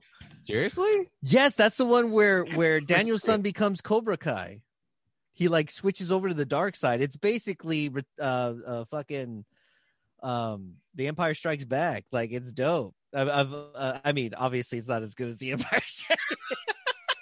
But it's the Empire Strikes Back of the karate. I'm pretty sure no one agrees with me that Karate Karate Kid Three is the best one, but it is my favorite one. Watching him become a Cobra Kai is the best because you you literally see Fung get into the the the well whatever these this uh, rivalry uh, martial arts group is, and he gets into them. He's wearing their little yellow vest now that he's won the tournament. He's all Mhm. proud, and he eventually starts seeing the commander of of the of of that group as as almost a father figure. Because let's face it, I mean, the last time we saw his dad, he called him a bastard. Yep. this guy's been looking for a new puppy for a while, dude. So Yeah, yeah, yeah. Um, I'll I'll watch Karate Kid three based on your recommendation. I mean, Yeah, it sounds dude. like it sounds like it's pretty great. has Okay. one of the best bad guys in Terry Silver. I love him, like like '90s bad guys. So yeah. Okay. Uh, Vaughn is exhausted. He's like, "How long have we been recording?" no, I'm, not, I'm not. I'm just exhausted. You're you're pimping fucking Karate Kid three. Jesus Christ. like, uh, I will pimp uh, the shit out of that, dude. uh, um, so what it boils down to is that he wants to he wants to serve in a tournament. He they give him rights because they pretty much are very happy for him to you know at one point they're you know fighter they want to kill him you know because he constantly is getting in their way. Um, but when he comes and he starts to explain certain things and show them certain things of the uh, of the Shaolin Temple, um, they find this as a positive, so that's why they let him go in the tournament with their colors. Um, and San Te is pretty much knows exactly what he's doing every every time he does it, even though he thinks he's smarter than him. You know, San Te keeps popping up and saying, "Hey, what's this? Who's this? Where's this? Where'd you go? What happened?"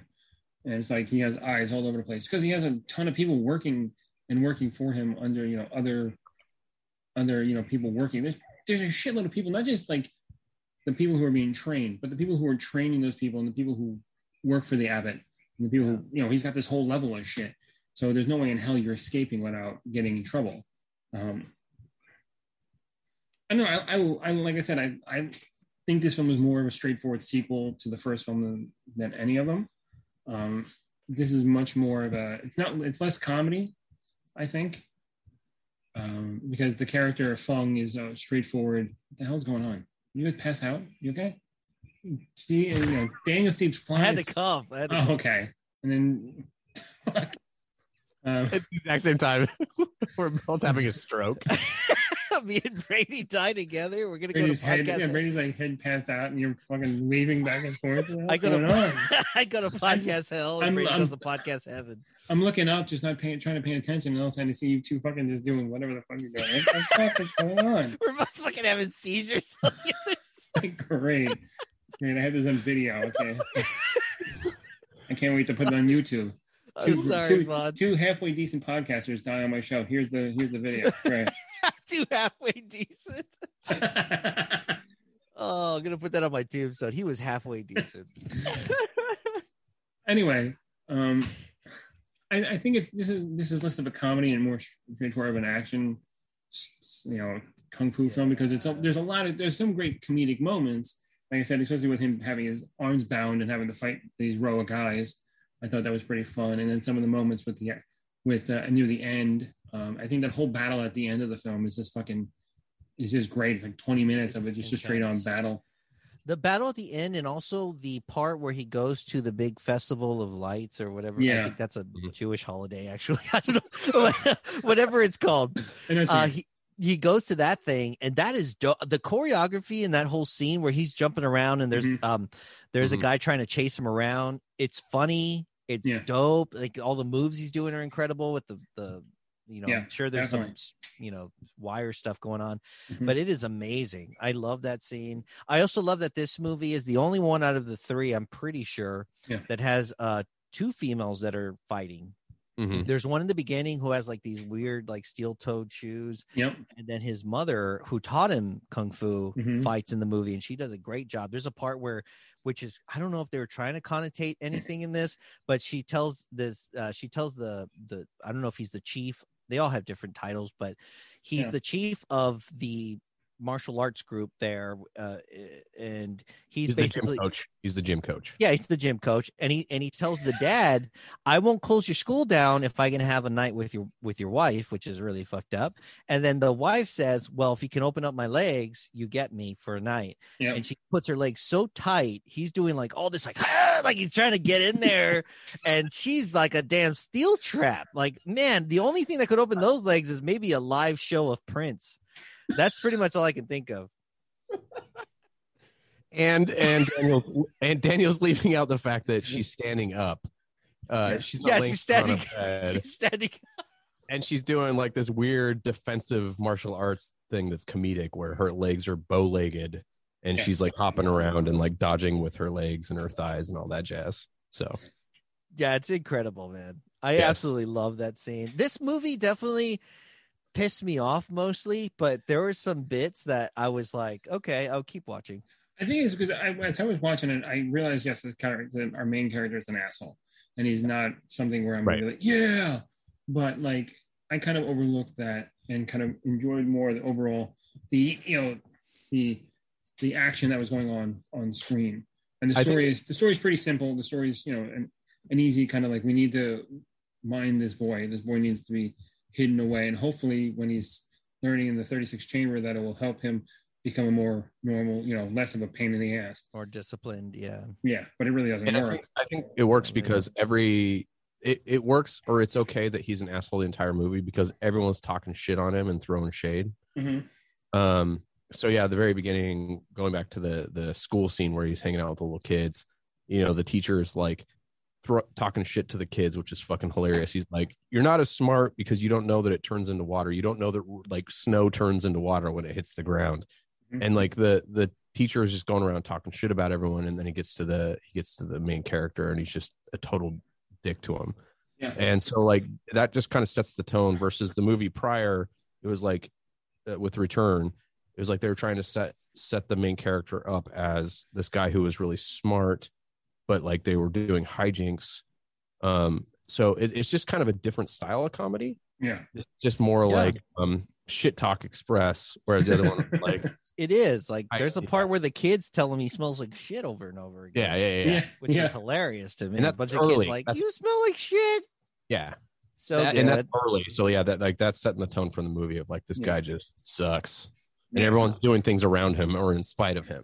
yeah, like nobody really likes him except his brothers. Yeah, they like all- even they all his kind mom of- reluctantly loves him. Like she's like, I have to love you. You're my son. Yeah, I have no Yeah. choice. Right. And the dad is like, "Fuck you." There you go. Like he was. The dad was just gonna give him up. Like Sure. give him up.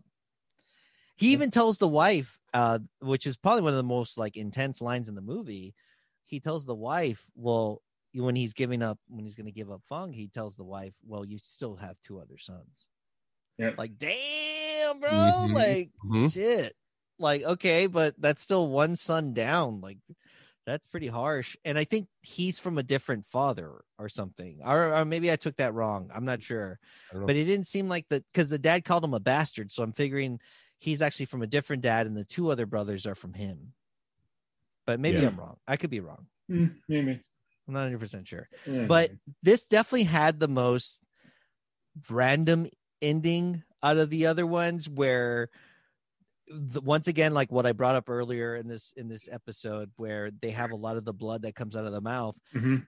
it looks like so it looks like fong is so into his new daddy uh the commander commander daddy Yeah. that that he believes that he would never fuck him over so he drinks he drinks the tea that is actually poison because the commander decides he's not going to only kill him he's going to kill like nine or whatever of his yeah, disciples Right. yeah, his brothers. Yeah. Yeah and he was like he would never kill me he loves me he put me in a tournament you remember like three minutes ago Right. and,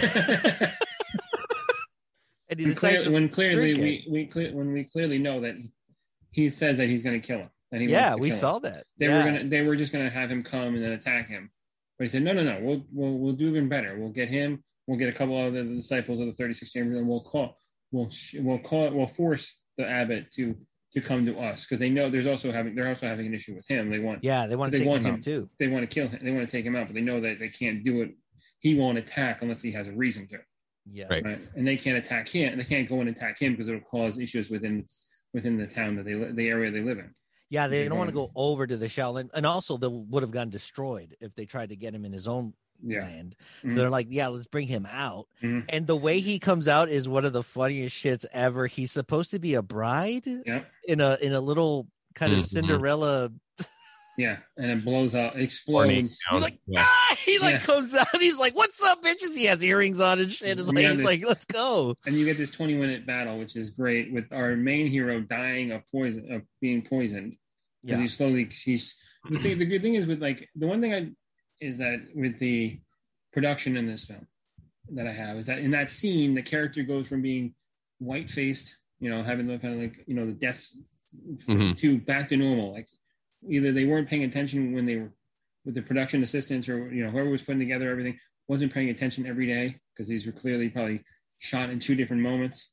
Yeah. So his face is white in one scenes and sometimes it's normal in other scenes, but he's still got the red the red shit all over his mouth because he's spitting up blood at some points because he's kind of keeping the poison within an area in his. Yeah, yeah. You know, he has that control that he can. He's able to regurgitate it because he's able to kill the uh, our main adversary at the end of the film. Spoilers. There's Um, probably there's probably a worker strike where worker strike where they wanted higher wages. Yeah, So- maybe. Maybe and there is there is a weird throwback. Uh, the the movie throws back to this, you know, when you see him spit the blood, because there's a scene earlier in the movie where a, um, um, I forget what they call him, but he's basically in charge of the schools in the area, Yeah. and he comes in. He like think of him as the board president almost, yeah. Right. Commander, is what they call commander and he comes in he's bitching about the school like this is a fucking cesspool your kids are dirty your floor they're like fuck these fuck everybody fuck your shit. food yeah Cool. and then fucking fong just spits a meatball into this dude's mouth Yeah. and so we knew he could project from his mouth like this guy has spitting power Yeah, some good foreshadowing. But yeah some good foreshadowing there but you I go really that's the word i was like. looking for I really love that last scene, that last fight, because it's this all out brawl. It It goes is. through. It goes through two different scene, like two different sets. You have the whole this whole big kind of Manchu set where it's the front yard, the front the front courtyard, and you have the back courtyard. Mhm. Um, you have all these roofs, and it's just this. It's all black because it's supposed to be nighttime. Um, so it's this very simple look, but it's the way they put it down. There's at least like 50 guys fighting at once within it, And in color. and- yeah, and They in color. colors. They have Yeah. different uniforms Yeah, based yeah, on. and you don't get lost. You know exactly who. yeah you know who's who and it's and it's wide shots of these fights going on, and It's beauti- occasionally it's will the zoom into prettiest this and one. that. Yeah, it's it's it's awesome. It's a great way to end it. Um, that's a you know, and it's and it works out. And you have you know, you get Gordon Liu actually fight at the end of the film, which is nice because it's like oh, he has a reason to, even though he Mhm. can't, and and he's still kind of holding his his um his practices to his chest because even when Fong gets a chance to try to kill our main adversary, he says no, you we do not kill people. Um, Right. You know, and he still does anyway. He's he still kills him. It's kind of like a um, it's like a birdie. He gets the, you know, he just spits it back in his face. So it's like, oh, did he swallow any? Oh, my bad. You know, Well, not only does uh, Gordon Liu get, get to show his his chops, but he busts out the double nunchucks. So he does bring them in, and they're different in this one. They're metal, right? And they're Mhm. shor- they're a little Mm. shorter, but he still rocks the shit out of those. It is so Yeah. much fun watching him use those.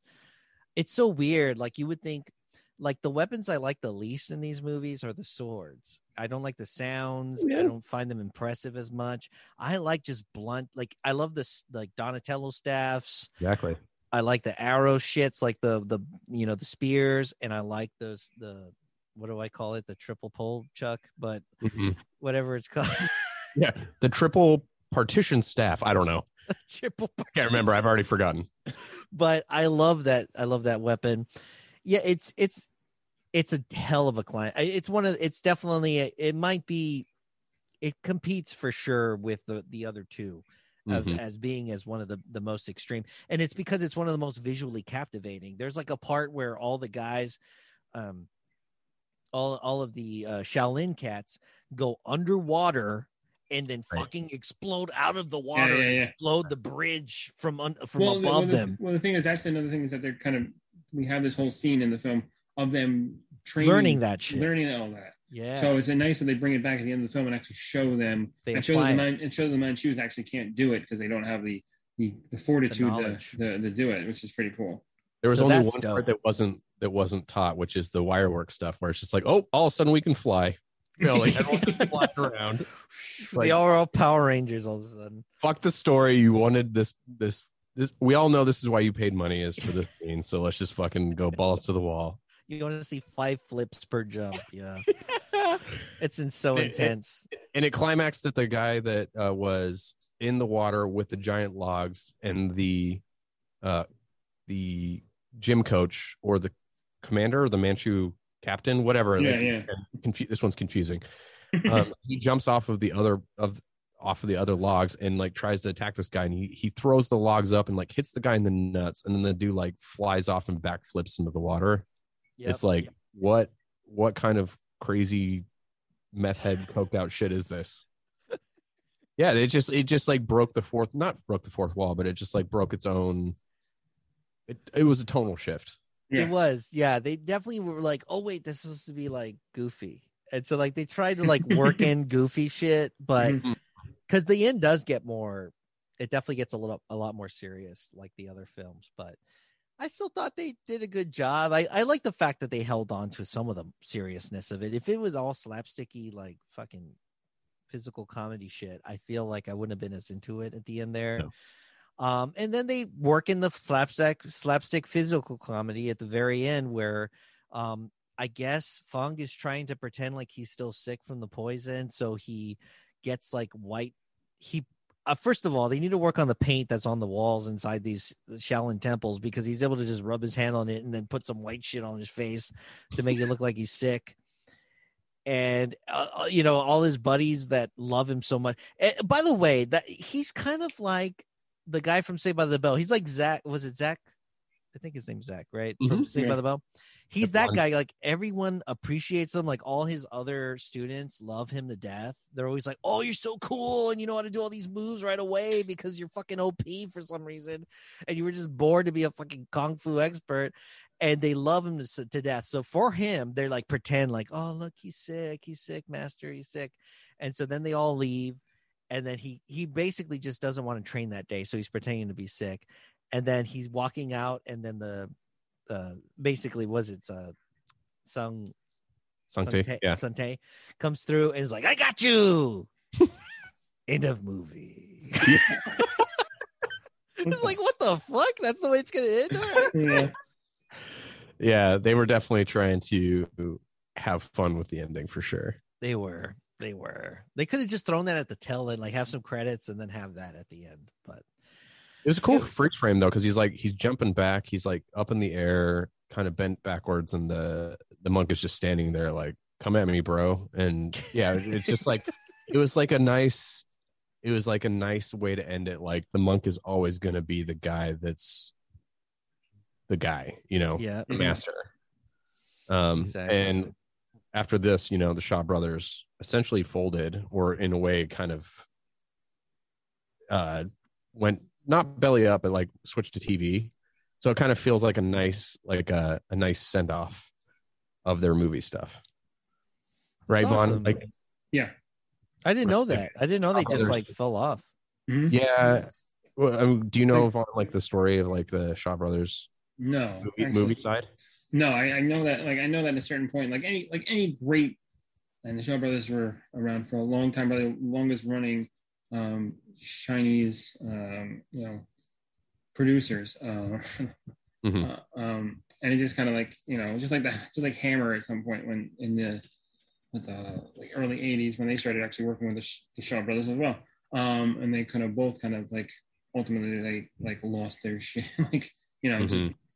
failing industry and the, and the you know the popularity of the films that they were making were not what people wanted to see anymore and um, but I don't really know why like exactly what the whole thing kind of fell apart because what is it we just lost uh, one of the Shaw brothers like two years ago or something like that I think maybe three years ago now um, Run Shaw, he was like yeah, 104. Run Run Shaw he was like yeah he was in his hundred he was like Mhm. over a hundred by the time he passed away but he was still you know he was still alive just that the you know he was known like and like I said, they did they made a lot of headway in the states in the seventies. They had their own theaters here in the states. They brought their own prints here in the states. They would show their movies here because they had there was a large Chinese, uh, you know, um, there's a of Chinese you know group here in the states. There's tons of Chinese people here in the states, and it's good. Just like just like now, there's more. You see more Bollywood films being shown in the main in big theaters because there's more people of that from that from India and whatnot living in this country now. So they need you know why don't we not show their fucking films? Which wonderful time to walk into a film and watch a three hour film. Uh, but you know, but I don't really know. Yeah.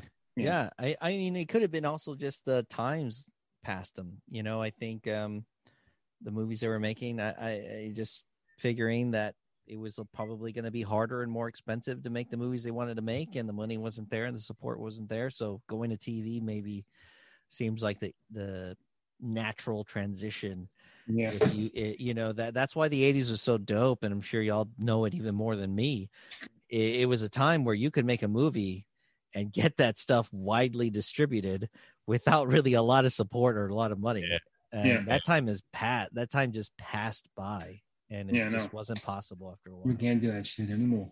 hell no so yes um this movie tested me guys like i was so close i'm so close to saying that i don't recommend this but i feel like once you get past fung and his character and you kind of look at it as a whole and you look at it as uh it- kind of like what y'all talked about it's it's way more it to me it's one of the prettiest looking movies Yeah. um it, it, the action is really great the wire work is on top like you can actually see it progress and get better and better and better Mhm. the the fighting sequences and the acting is pretty good. I think for him being an asshole character he does a great job of being that kind of character. Right. um he's not endearing at all but he is at least that kind of person.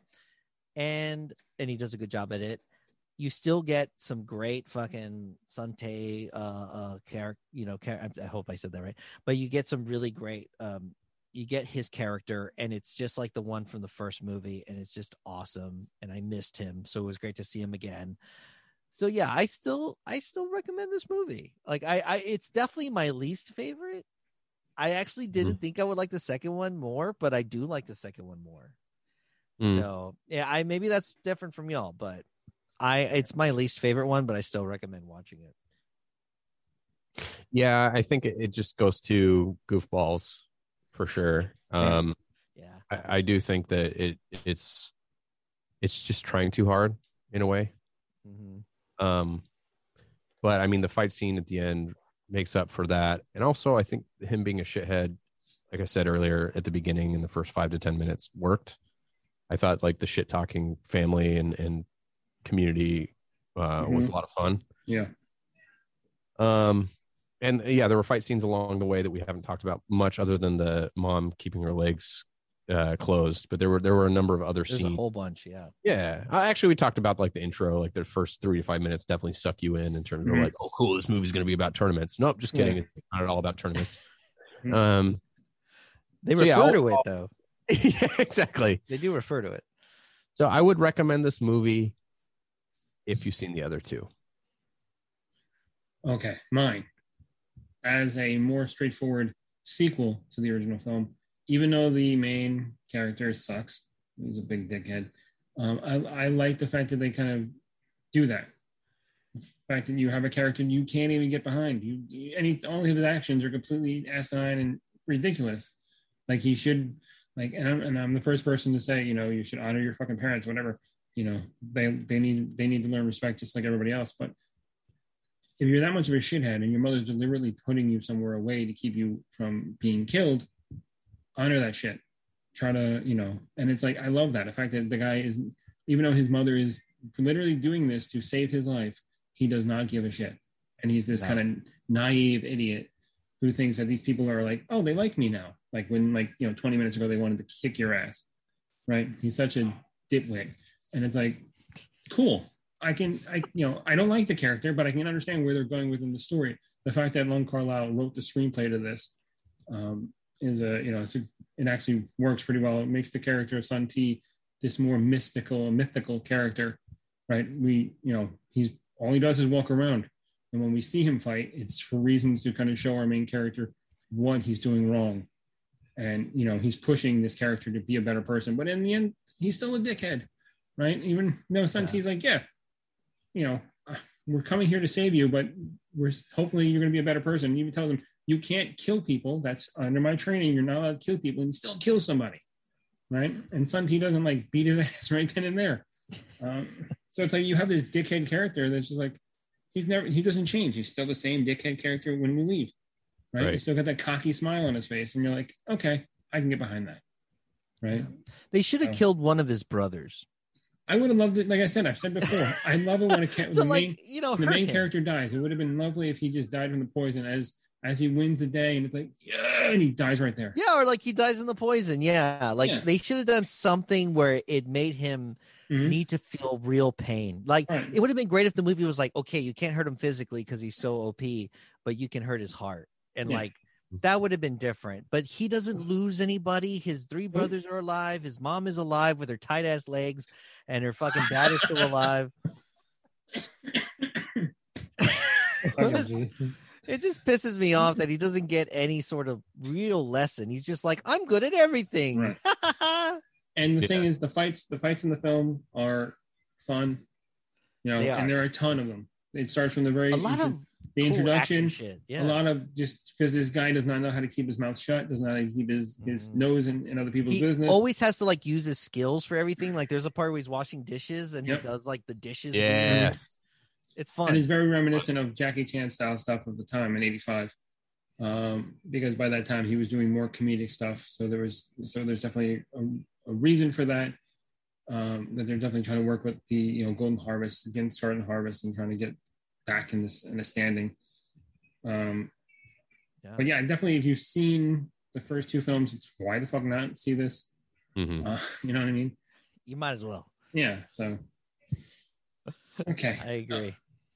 We're good.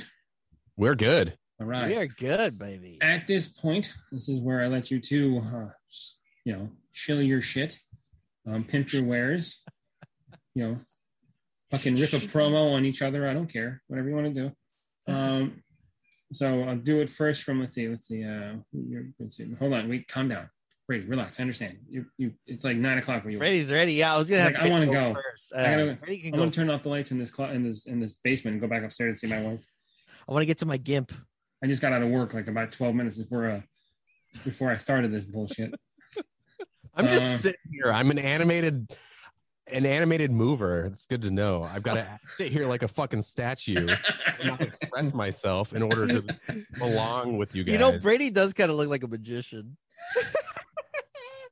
Just missed his hat. That's true. It's the Uh, lights. It's the lights.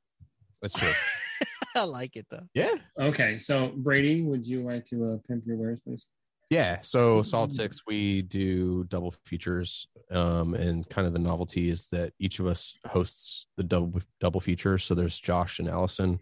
So you know, basically, you get a rotation of of six movies that kind of, um, you're gonna get a random set of shit. So we've been on the serious side lately. I mean, we've been covering like experimental horror. Mhm. Um, we did a Hustler series, and I am covering. I'm hosting next. So by the time this comes out, we may um, have our first episode out about fantasy babes. So I'm covering Sorceress from 1982, directed by Jack Hill, and The Lost Empire from 1984 uh, by Jim Wynorski. Wow. Very nice. So well, we're we're highbrow, we're lowbrow, we're no brow. We like, as we like to say amongst each other, we we yank the wheel around um, on the car that is solid six. Uh yeah, so if, Daniel? yeah, if you if you want to learn a little bit about where I come from, I started a show a little over a year ago called The Mustachioed Podcastio, and it's all about honoring uh, mustachioed actors and the movies they've made. It's inspired by my pops and my grandfather, who sported dope mustaches. My dad looked a lot like a Mexican version of Charles uh, Charles Bronson. Uh, we used to always make fun of him about that. Um, but then as I got older, I was like, you know what, Charles Bronson's really dope because I, I hadn't really seen a lot of his movies. So I got a little older, and I was like, damn, he's awesome. Do You believe in Jesus? And uh, so the, it's a it's a fun show. I'm not um obviously you know as you've listened to this episode, am not a film expert, but I want to learn with everybody. I want to learn from my guests. I bring on a lot of expert movie people like Brady and like Vaughn and like a bunch of other people. I bring on comedians. I bring on a lot of awesome characters, and so I, I have a good time um, learning from people. I also have episodes where I'm by myself called Solo Cholos. So it, it's a learning experience for me. I love the show, and uh, yeah, check it out. M O U S T Ashio podcast. Yeah. Yeah, Google that shit. You'll find it. Good luck. Yeah. Like every pod, like every other podcast he's on, it's such an easy thing to find. You're doing the Um, Lord's work, man. I mean, that, that solo shit. I don't know. I don't know how you pull that shit off. Yeah, I know. Vaughn I've does been doing all it for the 13 time. years. So Yeah, Vaughn does it all the time. I don't know how he does it, man. 13th year. This is why I'm bringing everybody on. This is why I have It's- like it's weird, like I have you guys coming on. I have somebody next week. I have somebody in July. Um, I have crazy. you guys. I have the Solid Six crew coming back in August at some point. Hopefully, we'll get that done. Um, yeah, wait. I can't wait to. I can't wait to have you guys on and talk about those films. Oh my god, it's gonna be fucking Yes. I think it's it's the neuroticism, dude. Like that's how you're able to speak into mic for about an hour. Yeah. And both Vaughn and Brady have had episodes on the Mustachio podcast. So if you like their voices, you like their opinions, definitely go check them out. Yeah. Vaughn did Zardoz, I believe, Yes, and uh, Brady did uh, Bring Me the Head of Alfredo Garcia. Mhm. Yes, definitely check those two out. Both of them are freaking dope. Had so much good time. Like that's the reason why they actually brought me back because, uh, you know, that's why we're together right now. We all had Yeah. really good shows. So Yeah. check it out. Yes. So, all right. So mine. If you'd like to leave me feedback, which no one ever does, 732-639-1435. That's 732-639-1435. If you'd like to email me, it's a long one. Motionpicturemaster at gmail.com. That's motion picture master. I'm doing this right. Motion picture master at gmail.com. With that, I'm done. Thank you guys for being on the show and driving me fucking nuts. Daniel's about to shit himself. Hi, Um, Papi. um okay and um before before i shit myself goodbye Bye. Bye. Hey, Godzilla! It's over! You must forgive!